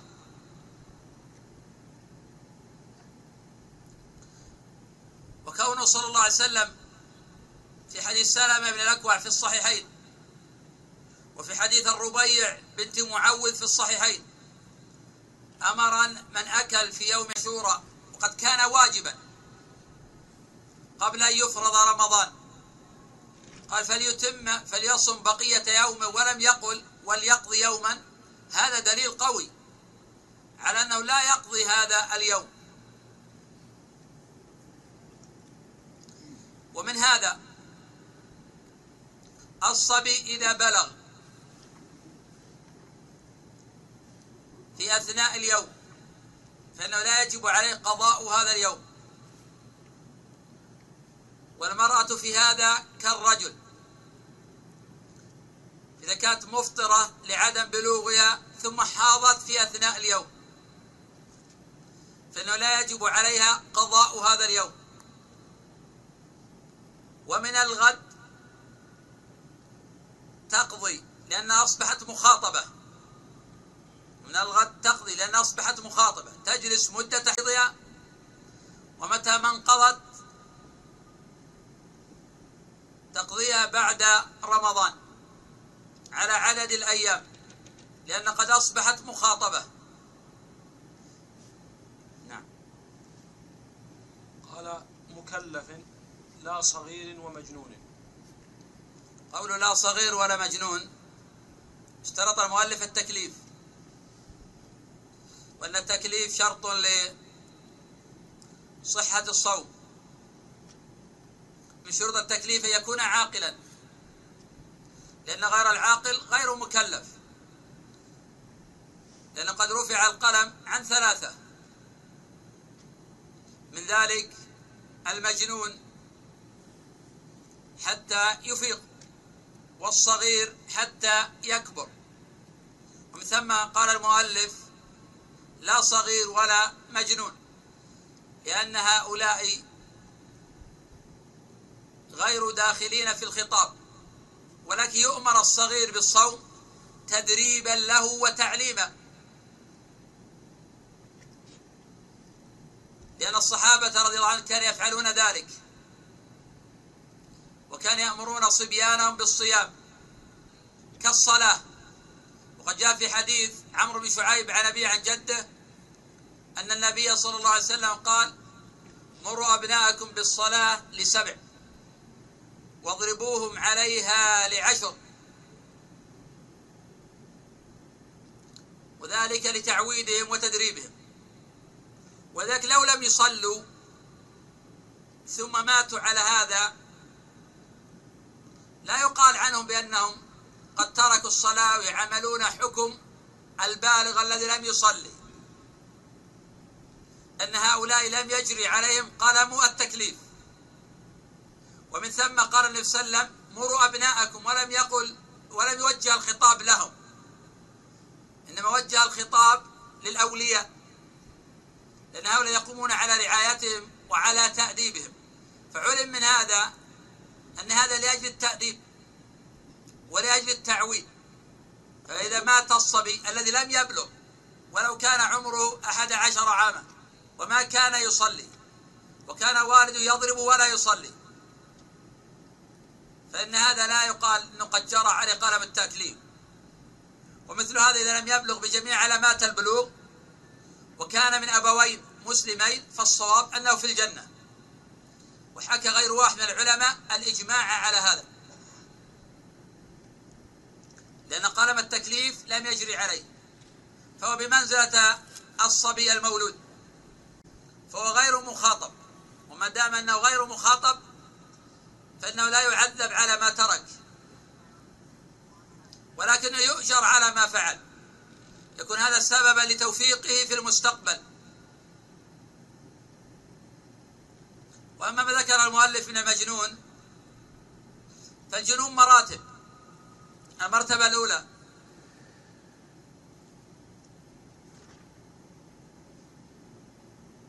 أن يكون الجنون لازما له. يكون الجنون لازما له. فهذا لا صيام عليه بالإجماع.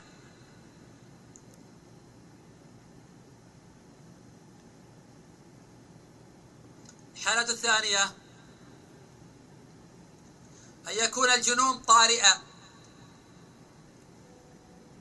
ثم لازمه فهو لا يصحي فترة ويجن فترة أخرى إنما لازمه الجنون. فهذا بمنزلة القسم الأول. مرتبة الثالثة أن يكون الجنون قد طرأ عليه ولم يلازمه فيفيق فترة ويجن فترة أخرى. فهذا إذا أفاق في كل يوم في اليوم كل من رمضان فإنه يؤمر بصيامه. لأنه أفاق في زمن يستطيع أن يؤدي اليوم بأكمله. وأما إذا كان يفيق بعض اليوم ويجن في البعض الآخر فهذا في قولان للفقهاء. القول الأول أن هذا لا يأمر بالصيام. لأنه إذا صام البعض ما يصح منه. لأن هذا وإن صح في النفل عند الطائفة لكن في الفرض لا يصح. وقال الطائفة بأنه يؤمر بالصيام. وعلى هذا القول من له أب أو عنده مريض قد خرف يفيق بعض النهار. فإنه يأمر بالصوم به وما زال عنه عقله يتركه لو أكل. لكن ينبه وقت الإفاقة بأنه قد صام.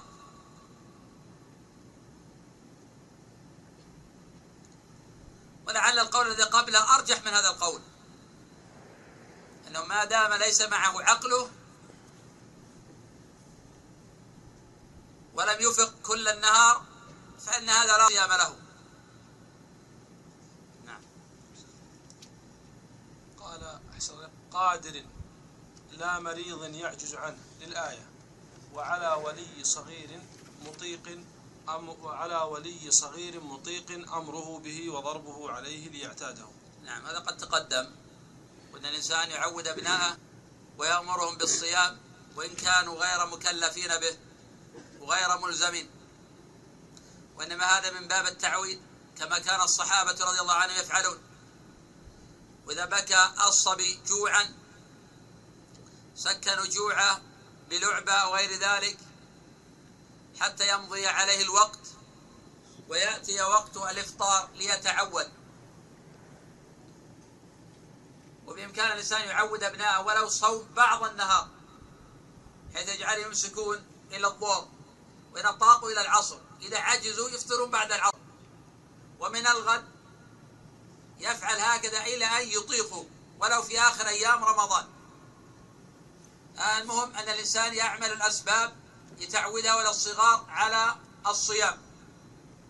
ولا يهمل لأن من أهمل الصغار في مثل هذا الوقت قد يستعصون عليه كبارا. والصيام يحتاج إلى تعود. قد يشق عليهم في أول يوم ولكن قد يعتادونه في اليوم الثاني. وبإمكان الإنسان يبدأ معهم بالتدرج. يصومون بعض اليوم ومن الغد أكثر اليوم ومن اليوم الثالث يصومون اليوم كله.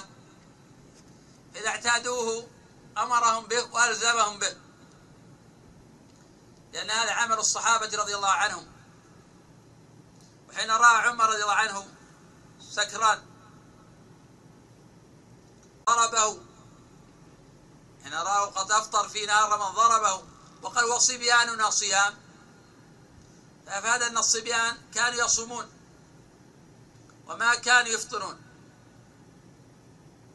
وأما إذا أفطر الكبير عامدا بلا عذر فإن هذا يؤدب ويعزر ويمنع من ذلك منعا لازما. إذا كان لعذر فإنه لا يتراءى أمام الناس بالفطر بل يستتر لئلا يظن به السوء. ومن ثم اختلف الفقهاء في من رأى رجلا يفطر في نهار رمضان ناسيا أو جاهلا. هل يجب عليه الإنكار أم لا؟ قولان عند العلماء. القول الأول أن الإنكار واجب لأنه قد رأى منكرا. ولو كان يعلم أنه قد كان ناسيا لأن في الظاهر فعل منكرا فوجب عليه الإنكار. وقال الطائفة لا ينكر عليه ويدعه لأنه يعلم أنه ما تعمد الفطر وإنما قد أطعمه الله وسقاه ولأن الله لا يؤاخذ بذلك. وما دام إن الله عفى عنه فاعف عنه أنت. وفصل بعض العلماء فقال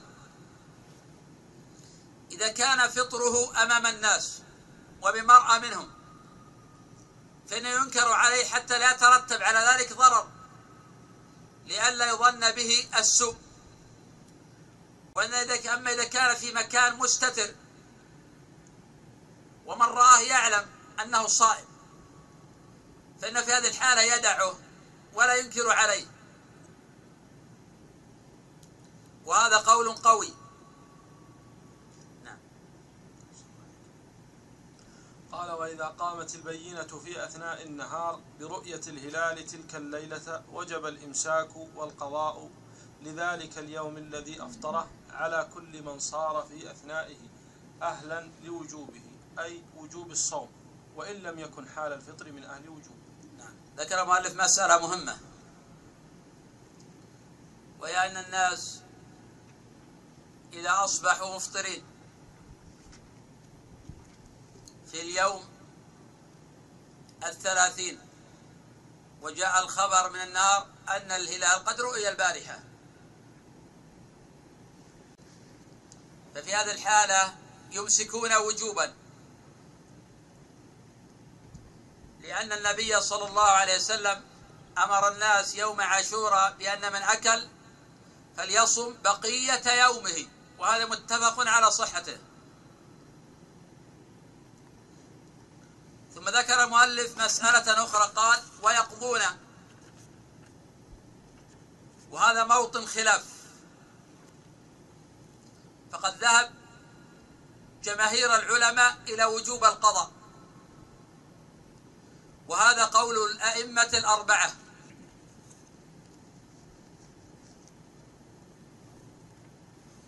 لأنه قد أفطر يوما من رمضان. ولأنه لو نقص الشهر يكون قد صام ثمانية وعشرين يوما. والنبي صلى الله عليه وسلم قال الشهر تسع وعشرون. إذا لا شهر دون تسعة وعشرين. وهذا قد صام ثمانية وعشرين. لا بد أن يقضي هذا اليوم. وذهب شيخ الإسلام ابن تيمية رحمه الله إلى أنه لا يجب عليه قضاء هذا اليوم. واستدل عليه بحديث سلمة بن الأكوع في الصحيحين. وبحديث الربيع بنت معوذ في الصحيحين. أن النبي صلى الله عليه وسلم أمر من كان قد أكل في يوم عاشوراء وهو واجب عليهم بأن يصم بقية يومه ولم يأمرهم بالإعادة. فدل هذا أن النية تتبع العلم وأن الشرائع لا تجب إلا بالعلم. فمن لم يعلم فلا واجب عليه. ولكن ذهب أصحاب الأول إلى التفريق. بأن من لم يعلم لخفاء الأمر عليه كما في الهلال.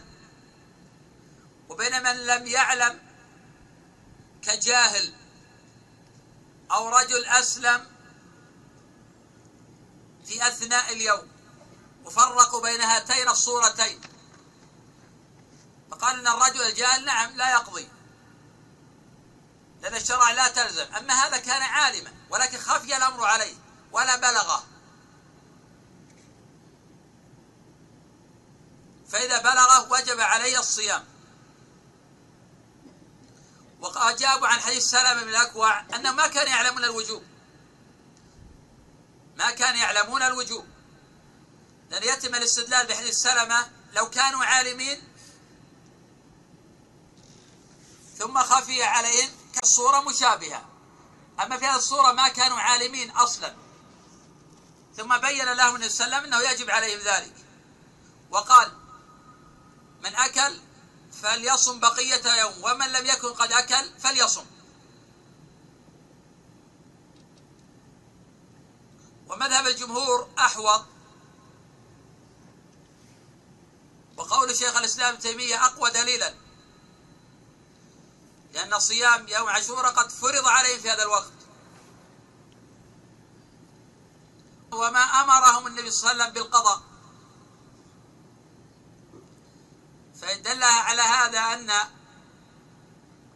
النية تتبع العلم والشرائع لا تلزم إلا بالعلم. فإذا لم يوجد علم لم تجب شريعة. ولكن الأحوط هو كقلنا مذهب الجمهور. لعموم قوله صلى الله عليه وسلم الشهر تسع وعشرون. معنى هذا أن الشهر إما يكون ثلاثين وإما يكون تسعة وعشرين. فإذا ما صام هذا اليوم ونقص الشهر يكون قد صام ثمانية وعشرين يوما. وهذا سيجرنا إن شاء الله في حديث إن شاء الله لعله فيها نأخذ نتناوله مسألة الحامل والمرضع. ونناقش قول ابن عباس وابن عمر بأنهم يطعمان ولا يقضيان وأن هذا ضعيف. لأن هذا معنى هذا أنهما لا يصومان شهرا كاملا. وهذا يفتي به طائفة من العلماء. كان ابن عباس يفتي به وابن عمر يفتي به ولا سنيد إليه من صحاح. وأن الحامل والمرضع يفطران ولا يقضيان. ومعنى هذا أنهم ما يصومان الشهر أبدا. والله جل وعلا قال فمن شهد منكم الشهر فليصمه. فليصم وهذا قد شهد. فواجب عليه الصيام. وإذا منع مانع تعلق بذمته ووجب عليه القضاء. لأن هذا ركن. وهذا الركن ثبت بدليل قطعي. وما ثبت بدليل قطعي لا يزول بقول صاحب من الصحابة. إنما يزول بنص عن رسول الله صلى الله عليه وسلم سيأتي إن شاء الله مناقشة هذا القول في أثناء حديثنا عن الحامل والمرضع. نعم. قال وكذا حائض ونفساء طهرتا في أثناء النهار فيمسكان ويقضيان. قوله وكذا حائض ونفساء طهرتا في أثناء نهار رمضان فيمسكان ويقضيان. كانت المرأة بالغا. كانت المرأة بالغة وقد طهرت في أثناء هذا اليوم. فإن قضاء هذا اليوم مجمع عليه لا فيه. ومن كان هذا وقت بلوغها فقد تقدم. أنه بمنزلة الكافر إذا أسلم. والصواب أنه لا يجب عليه قضاء هذا اليوم وإنما يجب عليه ما يستقبل. وأما كونه يمسك بقية هذا اليوم فهذا في قولان للعلماء القول الأول أنه يجب عليه الإمساك لأن النبي صلى الله عليه وسلم أمر الناس يوم عاشوراء بأن من أكل فليصم بقية يومه. وهذا المشهور في مذهب الإمام أحمد. والقول الثاني في المسألة أنهما لا يمسكان.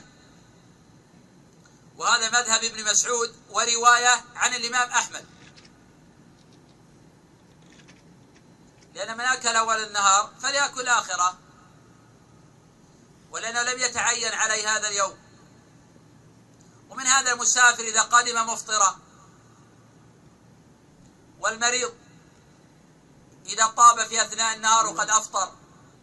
فعلى هذا القول لا يجب عليهم الإمساك. ولا يصح الاستدلال بحديث سلمة فليصم بقية يومه. لأنه الآن قد علم والأول عالم قد أفطر بحكم الشرع. بخلاف الأول قد أفطر عن عدم علم فرق بين الصورتين. فرق بين من أفطر عن عدم علم وبين من أفطر عن حكم شرعي. وبحكم الشرع أفطر.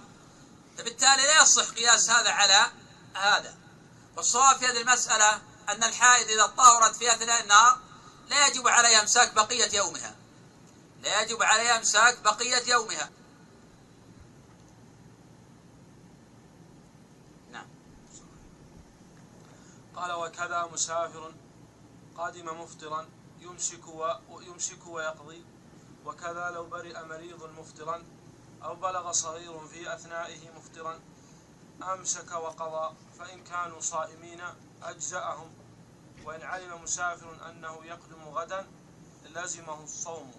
قوله إن علم مسافر أنه يقدم غدا لزمه الصوم.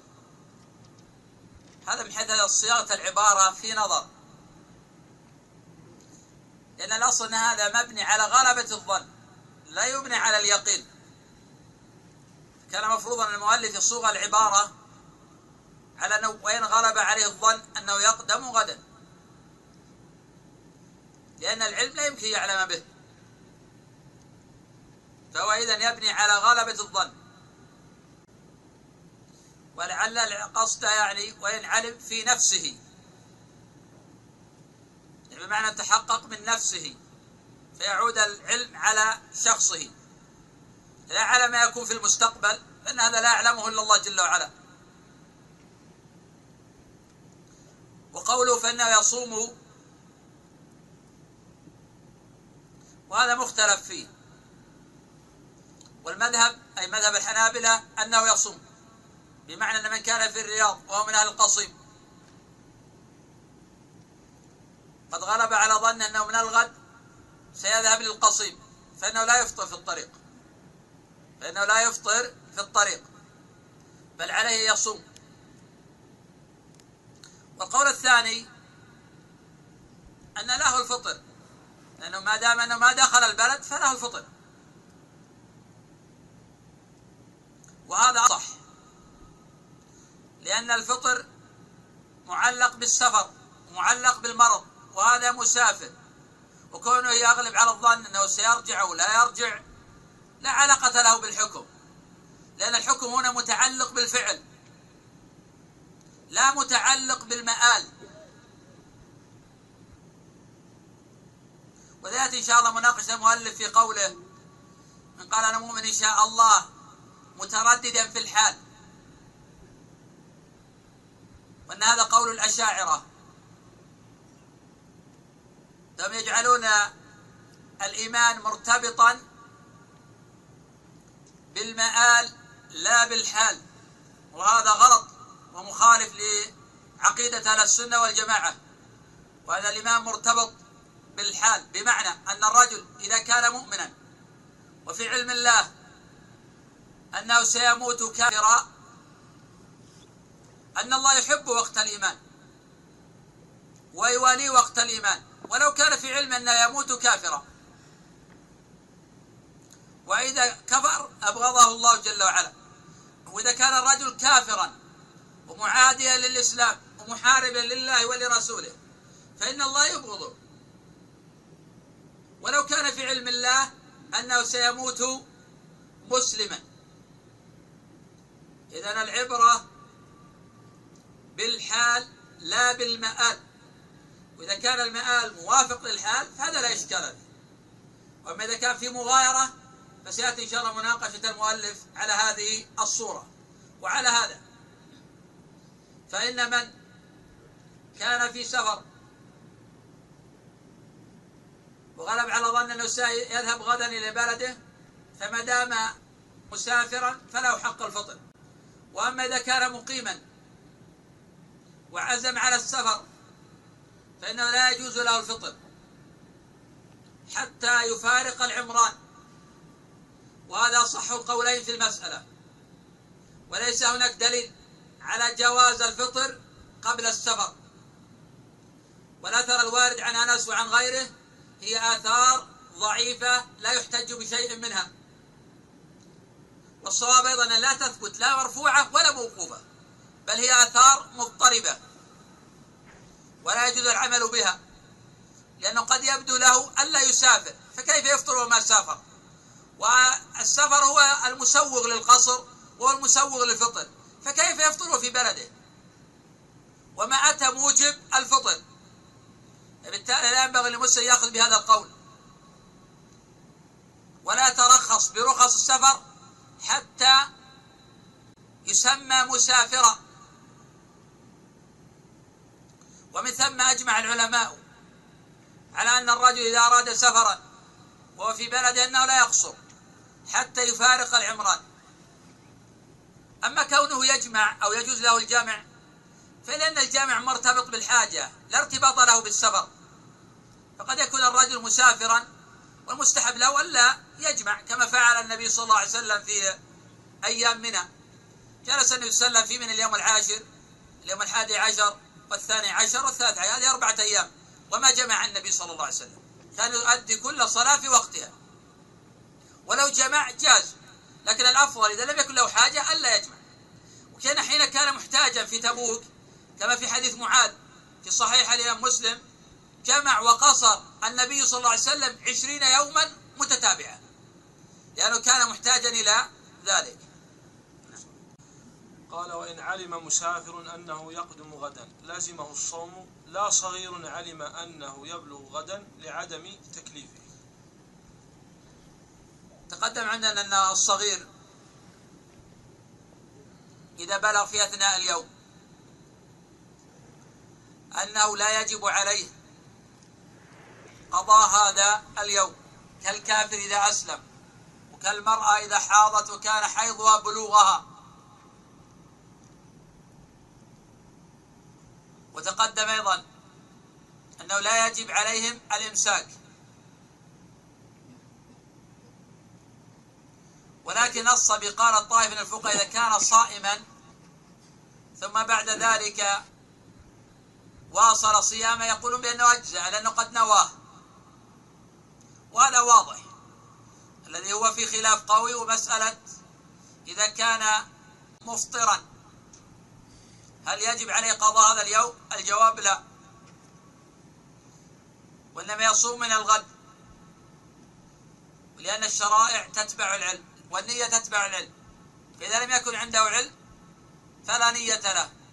وإذا لم يكن في شرع يوجب عليه ذلك فلا واجب إلا ما أوجبه الله عليه. نعم. قال ومن أفطر لكبر أو مرض لا يرجى برؤه أطعم لكل يوم مسكينا ما يجزئ في كفارة مد بر أو نصف صاع من غيره لقول ابن عباس في قوله تعالى وعلى الذين يطيقونه فدية ليست بمنسوخة هي للكبير الذي لا يستطيع الصوم. رواه البخاري. والمريض الذي لا يرجى برؤه في حكم الكبير. لكن إن كان الكبير أو المريض الذي لا يرجى برؤه مسافرا فلا فدية لفطره بعذر معتاد ولا قضاء, ولا قضاء لعجزه عنه. ذكر المؤلف رحمه تعالى في هذا المقطع أو في هذا الفصل مسألة المريض والكبير وفي هذا عدة صور. الصورة الأولى. الكبير الذي لا يرجى برؤه. الكبير الذي لا يرجى. بمعنى أن هذا الرجل قد كبر والكبير ما يكفي يعود للشباب. ولا يمكن تعود إليه قوته في حسابات البشر. فإن هذا يطعم عن كل يوم مسكينا. وهذا ثابت عن جماعة من الصحابة منهم أنس بن مالك رضي الله عنه. فحين كبر كان يطعم عن كل يوم مسكينا. وهذا أفتى به ابن عباس. قال الشيخ الكبير الذي لا يطيق الصيام يفطر ويطعم عن كل يوم مسكينا وهذا إسناد صحيح إلى ابن عباس.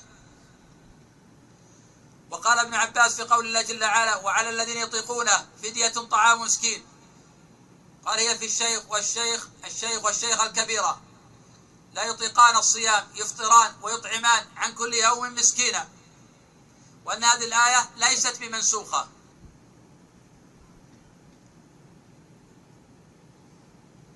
واختلف العلماء في كيفية الإطعام. فقال طائفة يجب أن يطعم ستين مسكينا سواء أطعمهم دفعة واحدة أو أطعمهم على دفعات متفرقة. المقصود أن يطعم ستين مسكينا. وقال الطائفة لو أطعم مسكينا مقدار ستين مسكينا جاز. وهذا مذهب أبو حنيفة وجماعة من الأئمة. وقال الطائفة اندفع لمسكين على مدار ثلاثين يوما أجزى اندفع لمسكين على مدار ثلاثين يوما يعني عن اليوم الأول يطعم مسكينا ومن الغد يطعم نفس هذا المسكين. لكن في يوم مستقل وهكذا يفعل. قالوا يجزئ. أما إذا دفع له جملة واحدة فلا تجزئ. لو يطعم ثلاثين مسكينا عن كل يوم يطعم مسكينا. وهذه المسألة اجتهادية. وهي تختلف عن مسألة المنصوص عليها. في من أفطر يوما من نهار رمضان وفيما أوجب الله جل وعلا عليه الإطعام. فذاك على الصواب أنه لو أطعم مسكينا مقدار ثلاثين مسكينا أجزى ولكن الأحوط ألا يفعل هذا. الأحوط ألا يفعل هذا. ويطعم ستين مسكينا. ولو جمعهم جميعا في يوم واحد. وغداهم أو عشاهم. أجزأه ذلك. يعني بمعنى لا يشترط التمليك.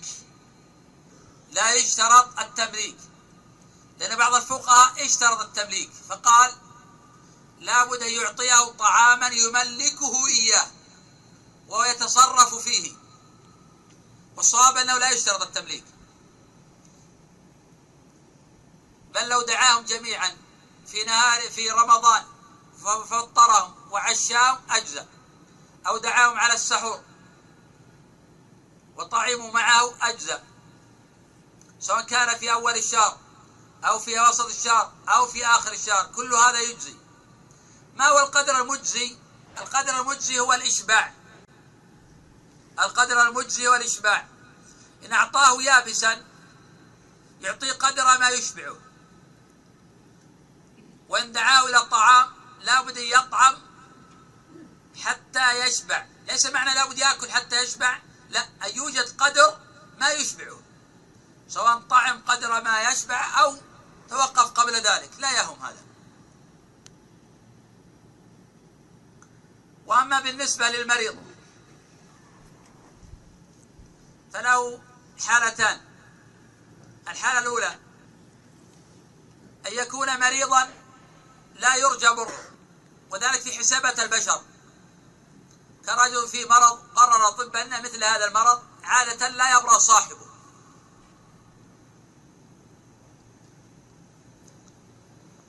فهذا لا يختلف العلماء أنه لا قضاء عليه لأنه غير قادر على الصيام. كالشيخ الكبير غير قادر على القضاء في المستقبل. وفي هذه الحالة يطعم عن كل يوم مسكينا لأنه بمنزلة الشيخ الكبير. والحالة الثانية أن يرجى برؤه في هذا المرض فإن هذا لا يطعم بل ينتظر حتى يبرأ ثم يقضي مكان ما أفطر. واختلف الفقهاء في قدر المرض المسوغ للفطر. قال طائفة من الفقهاء أن كل مرض يسوغ الفطر. وهذا في نظر. لأن معنى هذا أن الإنسان إذا أصابه صداع أفطر. ولو بدون مسوغ للفطر. ولو كان قادرا على الصيام. ومعنى هذا أنه إذا أصابه ألم. نعم الزكمة مرض. معنى هذا أنه يفطر. التعميم هذا في نظر. القول الثاني أن المقصود بالمرض الذي يسبب يلحقه ضررا. فهذا هو الذي يفطر. هو المرض الذي لا يطيق الصبر عليه يحتاج إلى علاج. يتناوله. فإن هذا يفطر. في صورة ثالثة إذا كان يشق عليه الصيام وصام وفي حسابات البشر أن هذا الصوم يضره.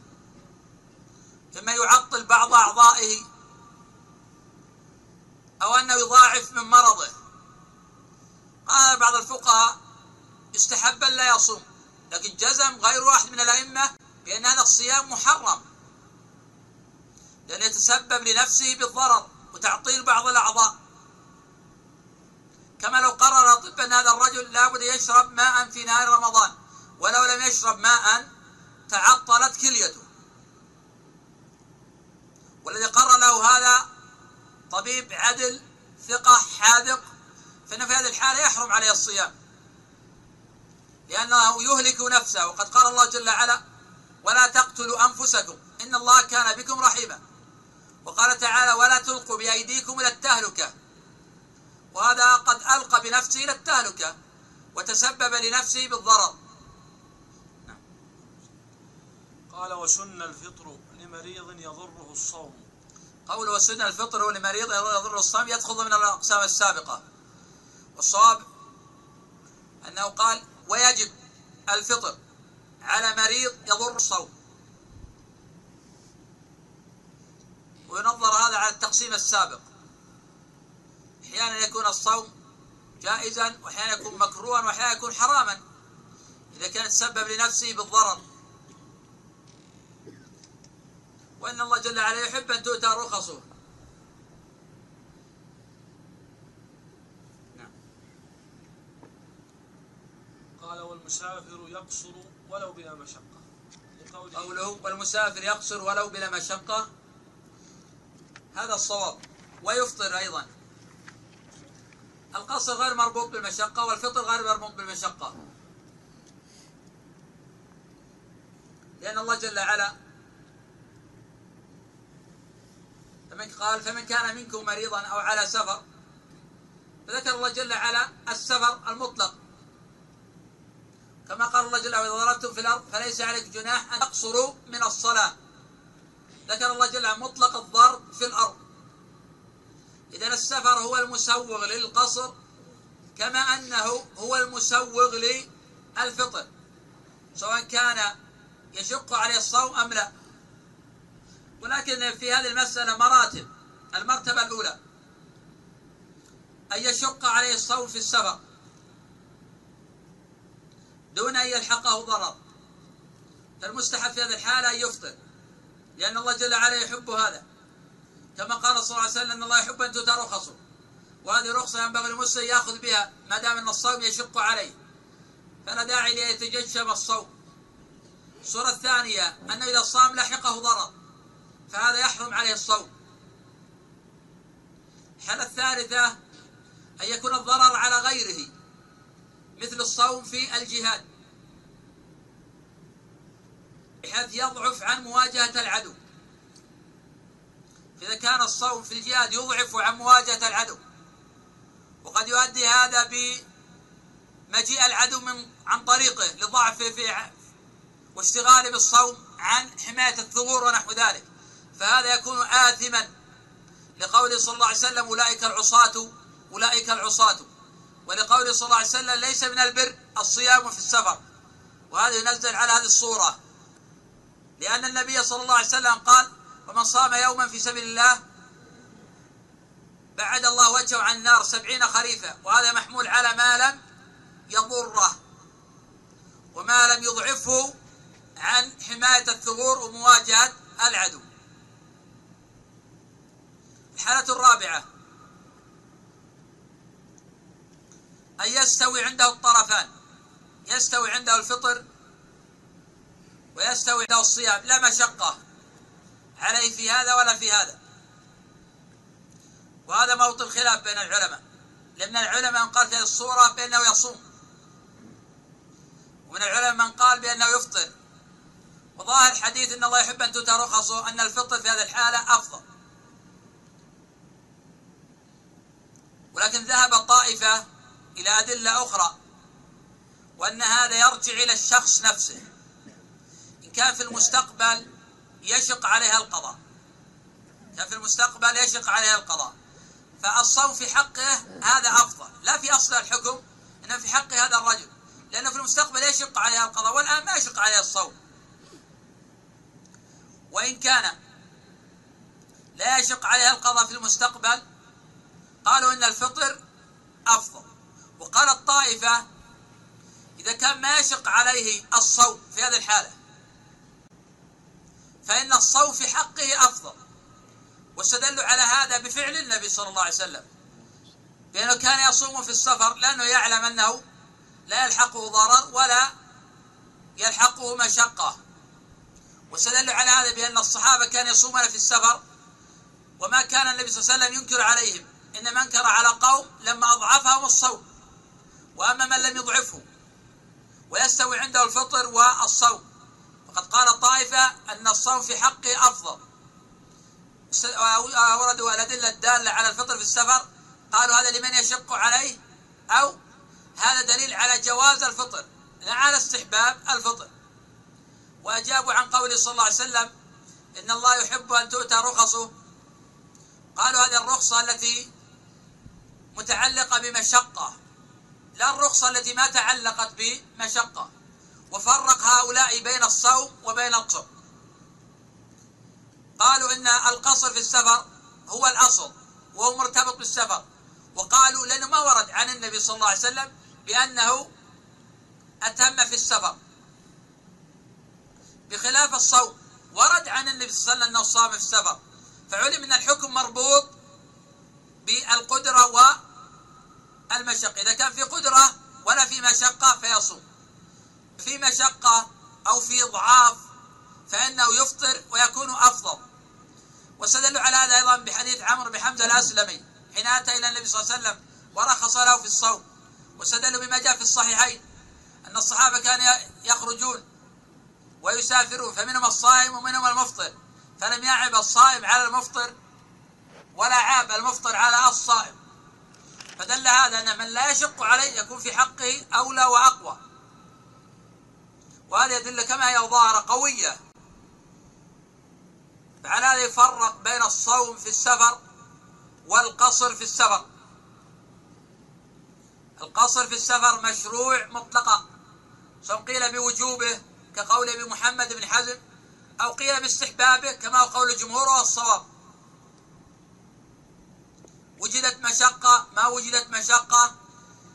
ولأنه لم يذكر عن النبي صلى الله عليه وسلم أبدا أنه أتم في السفر. بمجرد يفارق عمران البلد فإنه يقصر.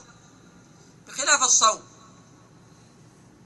كان النبي صلى الله عليه وسلم يحث أمته على الفطر أو رغبا في الفطر لأن حتى لا يشق عليهم. أما من لم يشق عليه فإنه يأخذ بفعل النبي فإنه كان يصوم. وفعل عدد من الصحابة فإنهم كانوا يصومون لأنه ما كان يشق عليهم. وهذا مأخذ هذا القول. قال والمسافر يقصر ولو بلا مشقة لقوله تعالى فمن كان منكم مريضا أو على سفر فعدة من أيام أخرى ويكره لهما الصوم. ويجوز وطء لمن به مرض ينتفع لمن به مرض ينتفع به فيه ولا كفارة فيه.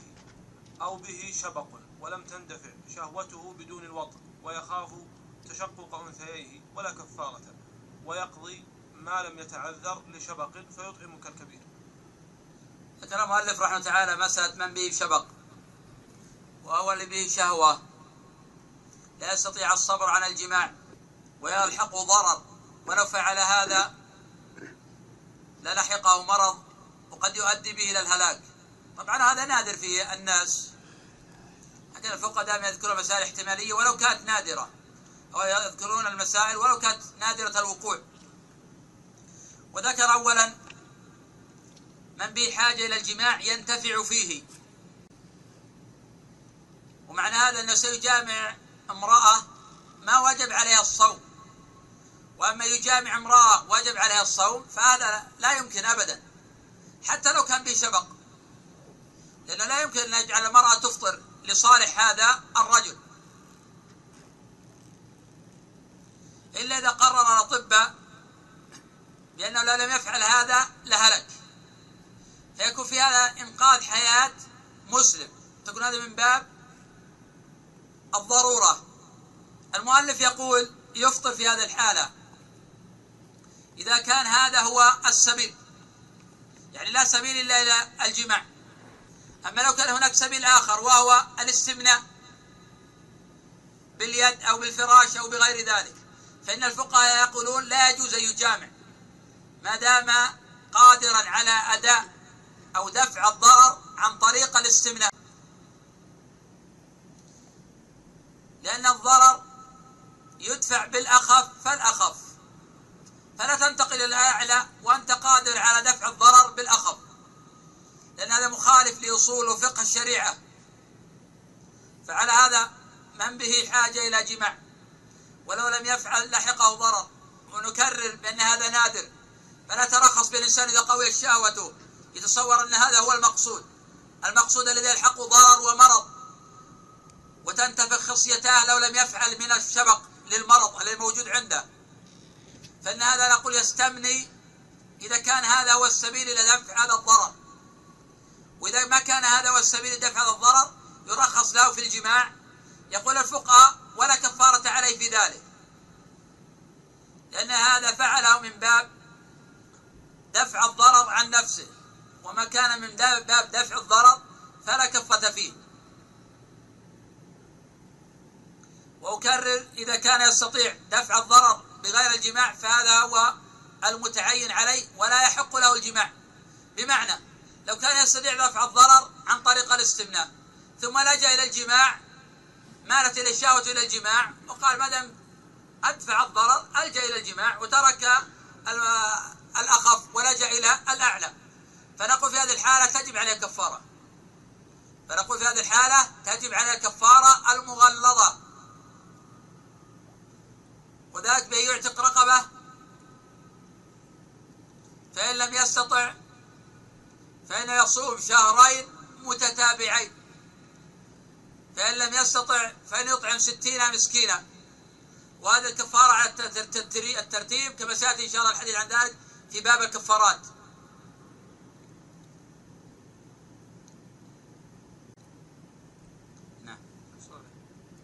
قال وإن سافر ليفطر حرما. نعم. يقول المؤلف وإن سافر ليفطر حرما. كما نتقدم أيضا قوله في مسألة المسافر وأنه إذا كان له أو عنده مرض لا يرجى بر أو عن كبر ثم سافر المؤلف يقول لا كفارة عليه. تغليبا المؤلف غلب جانب الكبر غلب جانب السفر على جانب الكبر لأن المسافر الأصل لا يجب عليه الصوم. ولكن في قول ثاني في المسألة كفارة مشروعة في حقه وواجب عليه. ولو كان مسافرا. لأن هذا السفر ما غير الحكم. لأن هذا السفر ما غير الحكم. لو بقي في بيته ما استطاع الصوم. فالذي سوغ له الفطر ليس هو السفر إنما هو المرض. وهذا يعني أن هذا القول أقوى مما ذكر المؤلف فيما تقدم. وعلى هذا إذا كان المريض الذي لا يرجى برؤه أو الكبير قد سافر فإنه يكفر. ولا نقول إن السفر هو مانع من الصوم أو مسقط للصوم فعلى ذلك نقول ولو بقي هو مفطر مفطر. يعني السفر ليس هو الذي سوغ له الفطر ليس هو الذي سوغ له الفطر. فهذا يعطي قوة للقول الآخر. المؤلف ذكر أنه لا كفارة عليه. والقول الآخر أن عليه الكفارة. ثم ذكر المؤلف مسألة أخرى في هذا المقطع. مسألة من سافر ليفطر. من من سافر ليفطر وهذا موجود في بعض الناس. يسافر لكي يفطر لكي يجامع. اختلف الفقهاء في هذه المسألة على قولين. القول الأول أن له هذا. لأن السفر هو المبيح للفطر. فإذا سافر بنية قصد السفر أو بنية الجماع أو الفطر جاز له هذا. وهؤلاء راعوا مسألة السفر ولم يراعوا النية ولا القصد. ولم يراعوا النية ولا القصد. والقول الثاني هو ما ذكر المؤلف وهو مذهب الإمام أحمد وجماعة من الأئمة أنه لا يجوز أن يسافر ليفطر لأن هذا احتيال لا يجوز. وإنما شرع السفر أو شرع الفطر في السفر إذا كان له حاجة في السفر. أما إذا لم يكن له حاجة وإنما سافر ليجامع سافر ليفطر فهو متلاعب فيعامل بنقيض قصده يعامل بنقيض قصده. كالمحلل الآن الرجل لو تزوج امرأة طلقت في الثلاث امرأة طلقت بالثلاث وتزوجها رجل بقصد تحليلها للآخر حرم ولو تزوجها بنية الاستمتاع بها ثم ما أعجبته طلقها. جازت للأول. إذا النية غيرت الحكم. وقد لعن النبي صلى الله عليه وسلم محلل ومحلل له. وذلك على حسب النية. وفي هذه المسألة إذا ترجع إلى النية. والأعمال بالنيات. فمن كان له حاجة في السفر وسافر فهذا له حكم. ومن ليس له حاجة في السفر إنما له حاجة بالجماع أو حاجة بالفطر ثم سافر فهذا في نوع تحايل والراجح منع هذه الصورة وأنه يمنع من الفطر معاملة له بنقيض قصده ومعاملة الرجل بنقيض قصده له أصل ثابت في الشرع وله نظائر كثيرة في الشرع كالرجل لو طلق امرأته في مرض الموت حتى لا ترثه فإنه يعامل بنقيض قصده. وكالرجل لو قتل أباه ويعلم أن الورث سيعفون ليرثه فإنه يعامل بنقيض قصده ولا يورث. ولهذا له نظائر. ومن هذا القبيل مسألة مهمة وكبيرة. رجل وهي مسألة عظيمة وواقعية وهي من أكبر مسائل في باب الصيام. مسألة رجل أراد أن يجامع أراد أن يجامع. في نهار رمضان. ضعيف إيمان. أراد أن يجامع قال بدل ما أجامع تجب عليه كفارة مغلظة أكل أو أشرب قبل أن أجامع فإذا أكلت أو شربت جامعت لأني قد أفطرت. فلا تجب عليه الكفارة. يجب عليه في المستقبل قضاء يوم واحد. تسقط عني الكفارة. اختلف العلماء طبعا هذه من النوازل العظيمة في باب الصيام. اختلف العلماء في هذه المسألة العظيمة الكبيرة. فقال طائفة هذا رجل خبيث وهذا رجل فاسق. لا يمكن يمكن من نيل غرضه بلا عقوبة تردعه. ولأن فتجب عليه كفارة ولأنه لو فتح هذا المجال ولم تجب كفارة لأوشك كل رجل بدل ما يجامع يفطر ثم لا جامع. ثم حصل تلاعب وعبث في أحكام الشريعة. فأفتى غير واحد من الأئمة بأن هذا يلزم بالكفارة وهذا الذي ذهب إليه الإمام أحمد رحمه الله تعالى. وقال هذا تجب عليه كفارة. وذهب طائفة من العلماء بأنه لا كفارة عليه ولا يعني التخفيف من أمره هذا وإنما الكفارة إذا أفطر بها وهو ما أفطر إلا بأكل والشرب. قد احتال فيأثم على احتياله ويعزر على احتياله ويعاقب على فطره ولكن لا تلزم الكفارة لأن الكفارة منوطة بحكم شرعي. كفارة منوطة بحكم شرعي. وهذا الذي مال إليه شيخ الإسلام ابن تيمية رحمه الله تعالى في الفتاوى. فقد عرضت عليه هذه المسألة. مع أنها معروضة في عصر الإمام أحمد وعصر الإمام الشافعي. فاختلف هؤلاء الأئمة في ذلك. أما شيخ الإسلام مال إلى قول من قال لا كفارة وأن هذا لا يعني التخفيف. وأن هذا لا يعني التخفيف وإنما يبقى أن هذا فاسقا وعاصيا ويعذر ولكن ما في موجب كناحية شرعية في الكفارة. نعم. قال وإن نوى حاضر صوم يوم ثم سافر في أثنائه فله الفطر إذا فارق بيوت قريته إذا فارق بيوت قريته ونحوها لظاهر الآية والأخبار الصريحة والأفضل عدمه. يقول المؤلف إذا نوى مسافر الفطر إذا نوى مسافر الصوم فإنه يفطر إذا فارق عمران البلد. وقال الطائفة يفطر إذا كان في البلد ولو لم يفارق العمران. قلنا أن هذا القول قبل قليل ضعيف ولا يجوز العمل به. والآثار الواردة فيه كلها ضعيفة ولا يصح من ذلك شيء. هب أنه ما سافر. كيف يكون حاله؟ ثم أيضا ما هو الدليل على أن الرجل يفطر في بلده بلا مرض وبلا سفر؟ والله ذكر في كتابه المرض وذكر في كتابه السفر وهذا ليس بمريض ولا بمسافر فكيف يفطر؟ فذاك الصواب أنه لا فطر له في هذه الصورة. وأما إذا فارق عمران البلد وقد أفطر صائما فإن هذا يجوز يترخص برخص السفر. وإن كان بعض الفقهاء نعم يقول في هذه الصورة أن الأفضل أن يصوم. فهم يفرقون بين من صام قبل الشروع فيه سافر قبل الشروع بالصوم وبين من شرع في السفر بعد الصوم. يرون من شرع بالسفر بعد الصوم فإن الأولى أن يتم. ولكن له رخصة في هذا. لأنه يعتبر مسافرا والمسافر له رخصة في الفطر. أما المسألة التي لا رخصة له فيها على الصواب وقول الجمهور فذلك أن يفطر وفي بلده. لا رخصة له في ذلك. والآثار المروية قلنا في هذا منكرة ومضطربة ولا يصح العمل بها.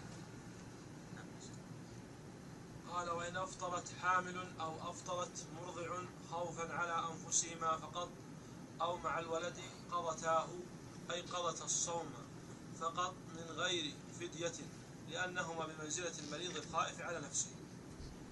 وإن أفطرتا خوفا على ولديهما فقط قضتا عدد الأيام وأطعمتا أي وجب على من يمون الولد أن يطعم عنهما لكل يوم مسكينا ما يجزئ في كفارة.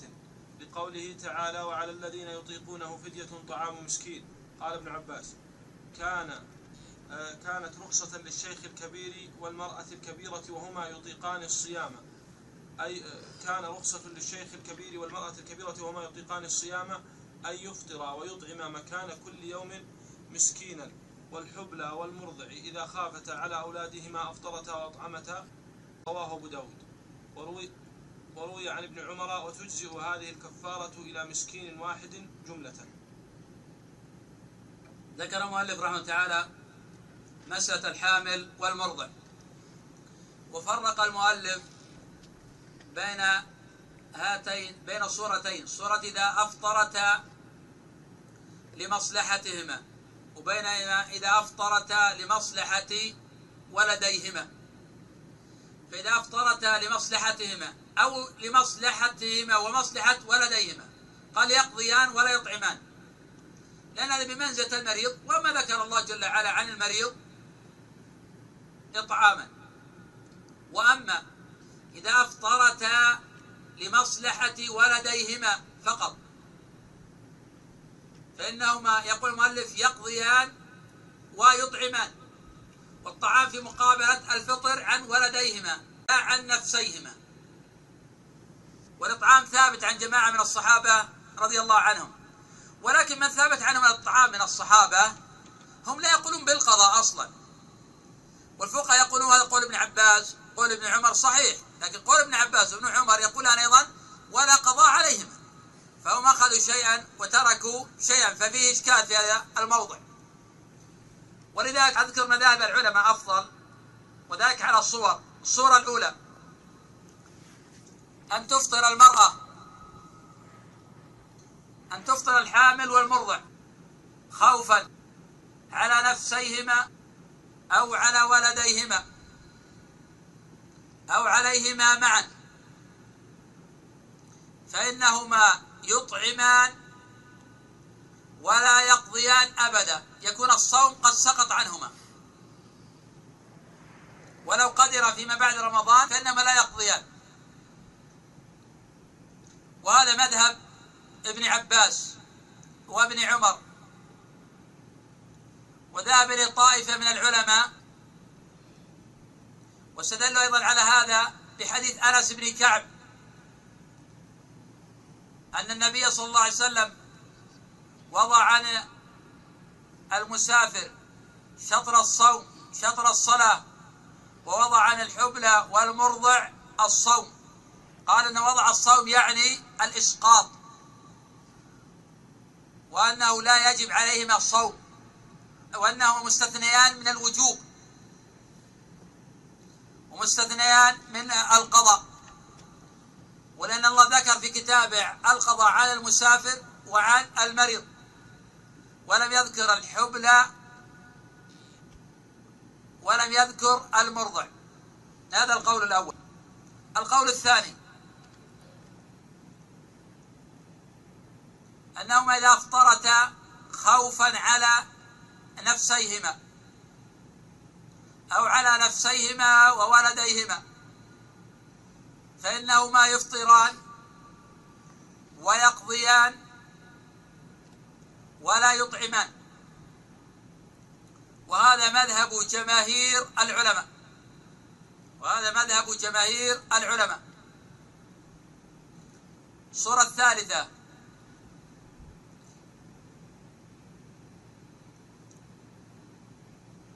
إذا أفطرتا خوفا على ولديهما.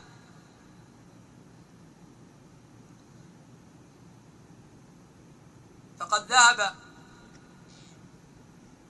جمع من العلماء إلى أنهما يقضيان والقضاء هو قول الجمهور. وأنهما يطعمان.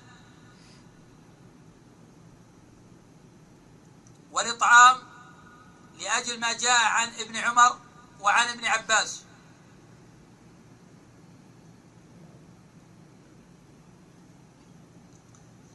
وذهب طائفة من العلماء إلى التنسيق والجامع بين هذه الأقوال. فقالوا أما الإطعام فلا دليل عليه سواء أفطرت خوفا على نفسيهما أو على ولديهما. لا دليل على الإطعام. لأن من قال بالإطعام لم يقل بالقضاء ففرق بين الصورتين. وأما القضاء فهو واجب. لأن الله جل وعلا أمر المؤمنين به فلا يسقط الصيام عن أحد. وهذا الصواب أن الحامل والمرضع يجب عليهما القضاء مهما كان. ولا يسقط عنهما الصيام بحال وأما حديث أنس الكعبي أن النبي صلى الله عليه وسلم وضع عن الحامل والمرضع الصوم أي وضع عنهما الوجوب ولم يضع عنهما القضاء. كوضعه صلى الله عليه وسلم عن المسافر شطر الصوم وشطر الصلاة. بمعنى أن هذا رخصة لهما بالفطر وليس معنى كأنهما ما يقضيان. وبدليل قول الله جل وعلا يا أيها الذين آمنوا كتب عليكم الصيام كما كتب على الذين من قبلكم. قال الله جل وعلا فمن شهد منكم الشهر فليصمهم فكل من شهد الصوم وجب عليه صيامه. وإذا كان له عذر مانع يمنع من الصوم فإن الله جل وعلا يقول فعدة من أيام أخرى وما ثبت بدليل قطعي. لا يسقط إلا بدليل قطعي. ولا يمكن يثبت الصوم بدليل قطعي ثم نسقط بأثر أو أثرين عن جماعة من الصحابة.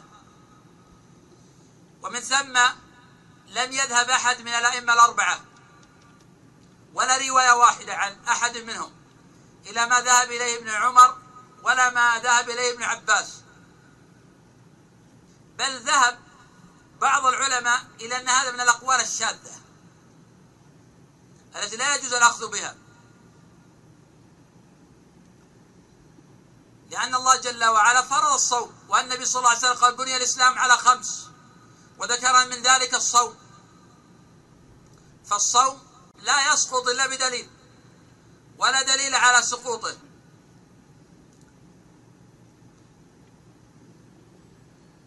وأجاب هؤلاء عن أثري ابن عمر بن عباس لأن هذا اجتهاد منهما. وأنكروا هؤلاء يكون لهما حكم المرفوع. لأن من العلماء من قال بأن لهما حكم المرفوع. لأن هذا لا يقال عن اجتهاد. فكيف يسقطان الصوم عن اجتهاد؟ إنما هذا عن علم وعن فقه خاصة ابن عباس معروف بقوة الاستنباط وأن ابن عمر معروف بقوة الورع والاتباع. فاتفق الطرفان. هذا وهذا فأعطى قولهما قوة وأن هذا نتيجة بناء على نص وأنه لم يجعل اجتهاد في هذا. وهذا في نظر فإن هذا قد يبلي على الاجتهاد وذلك قد يكون قد فهم من قوله صلى الله عليه وسلم ووضع عن الحامل موضع الشطر أو وضع عن الحامل موضع الصوم فهم منه الإسقاط وأنه لا قضاء. قد يكون هذا مبني على هذا وهذا غير بعيد. وعلى كل فما دام عندنا نص صريح في وجوب القضاء في وجوب الصوم فلا نسقط هذا النص بقول صاحب. وإن كان له منزلة وله قدر وإن كان قوله معتبرا لكن ورد ما يعارضه والمعارض له قطعية ثبوت قطعية دلالة أيضا. ولكن هما يقولان هذا مستثنى من هذا بمعنى أن هذا ما دخل في هذا أصلا. وأيدوا هذا القول بقوله جل وعلا فمن كان منكم مريضا أو على سفر. يقول إن الله ما ذكر إلا المريض والمسافر. ما ذكر إلا المريض والمسافر. والحامل ليست بمنزلة المريض والمرضع ليست بمنزلة المريض. اعترض على هذا القول. بأن الحمل من جملة الأمراض. ولماذا أفطرت هي؟ إلا الخوف. هذا نوع من أنواع المرض. قالوا لا إن ما ذكر الله إلا المرض والخوف غير المرض. الخوف غير المرض. ومن ثم ابن القيم رحمه الله تعالى لما ذكر مسوغات الفطر قال المرض والسفر والحيض والخوف. ذكر أربعة مسوغات للفطر وهي المرض والسفر والحيض والخوف. أن الخوف غير المرض. فعلى هذا ما ذكر الله يقولون إلا المرض ولا ذكر إلا السفر. وعلى هذا هم ينكرون أن يكون القرآن دل على صيامهما أصلا وأن الأصل الوضع عنهما. وأعيد الراجح من ذلك أن لا بد من القضاء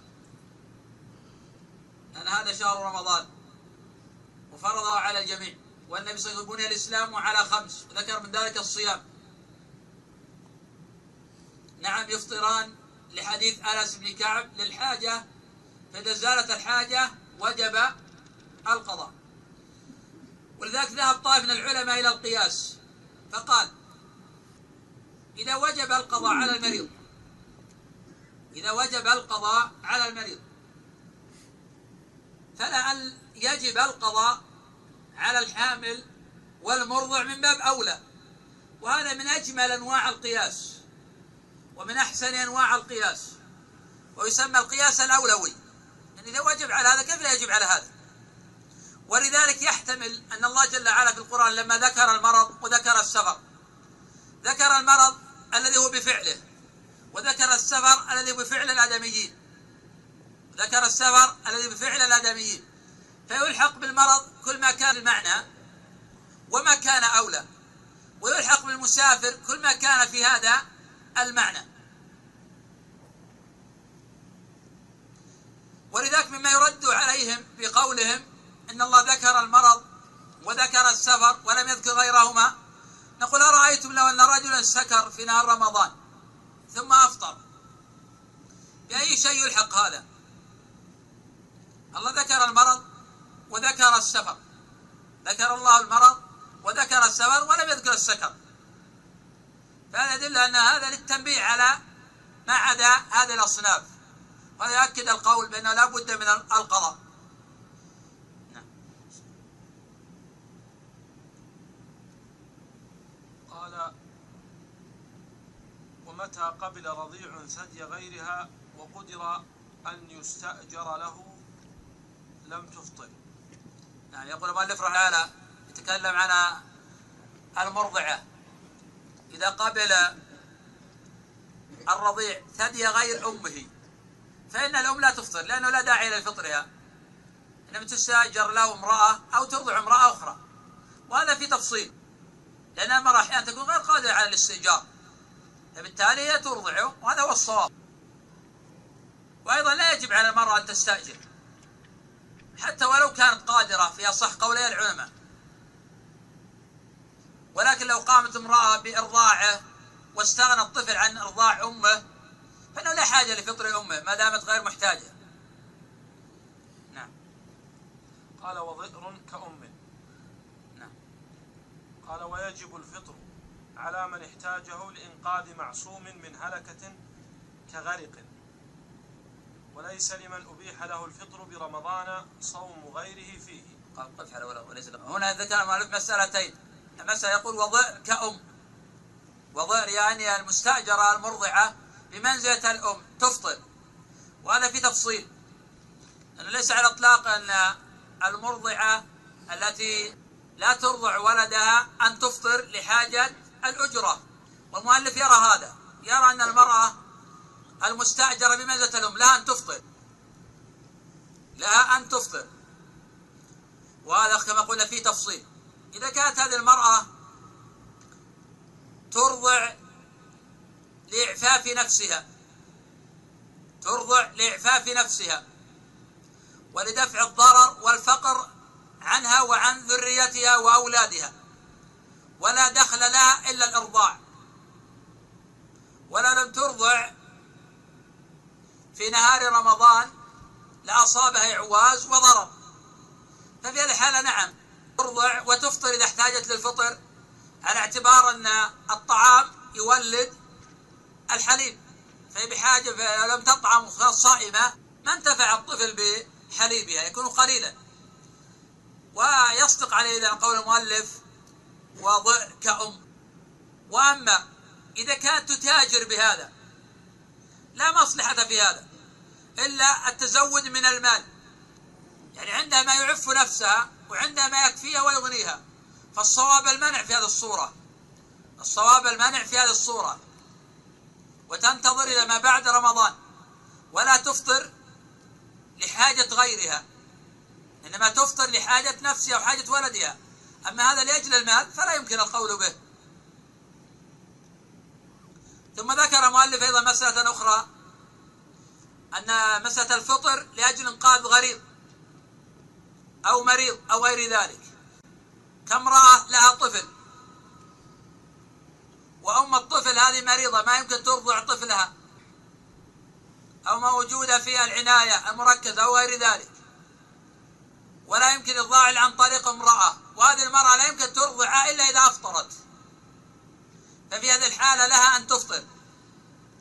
لأجل إنقاذ حياة الصبي. وهذا يطرق قديما. قبل أن توجد أنواع الحليب الكثيرة في هذا العصر. هذا العصر لا رخصة لوجود بديل من غير حاجة إلى إفطار. فإن أنواع الحليب اليوم كثيرة. أنواع الحليب الصناعية وغير الصناعية موجودة. فبالتالي لا حاجة إلى أمر امرأة واستجار امرأة بالفطر ونحو في جميع الصور هذه التي نحن بحاجة إلى الغير. فعلى هذا يشترى حليبا ويطعم هذا الصبي. من هذا الحليب ولا حاجة إلى استئجار امرأة ولا حاجة إلى أمر امرأة بالفطر مع وجود بديل هو أولى لأن رمضان فرض الله جل وعلا الصيام على العباد فلا يكون في فطر إلا لحاجة وضرورة. والمؤلف نعم ذكر الضرورة متى ما وجدت وكان هذا في عصر لعدم وجود الأشياء والبدائل. أما في هذا العصر فالبدائل كثيرة جدا فلا حاجة إلى الأخذ بهذا القول.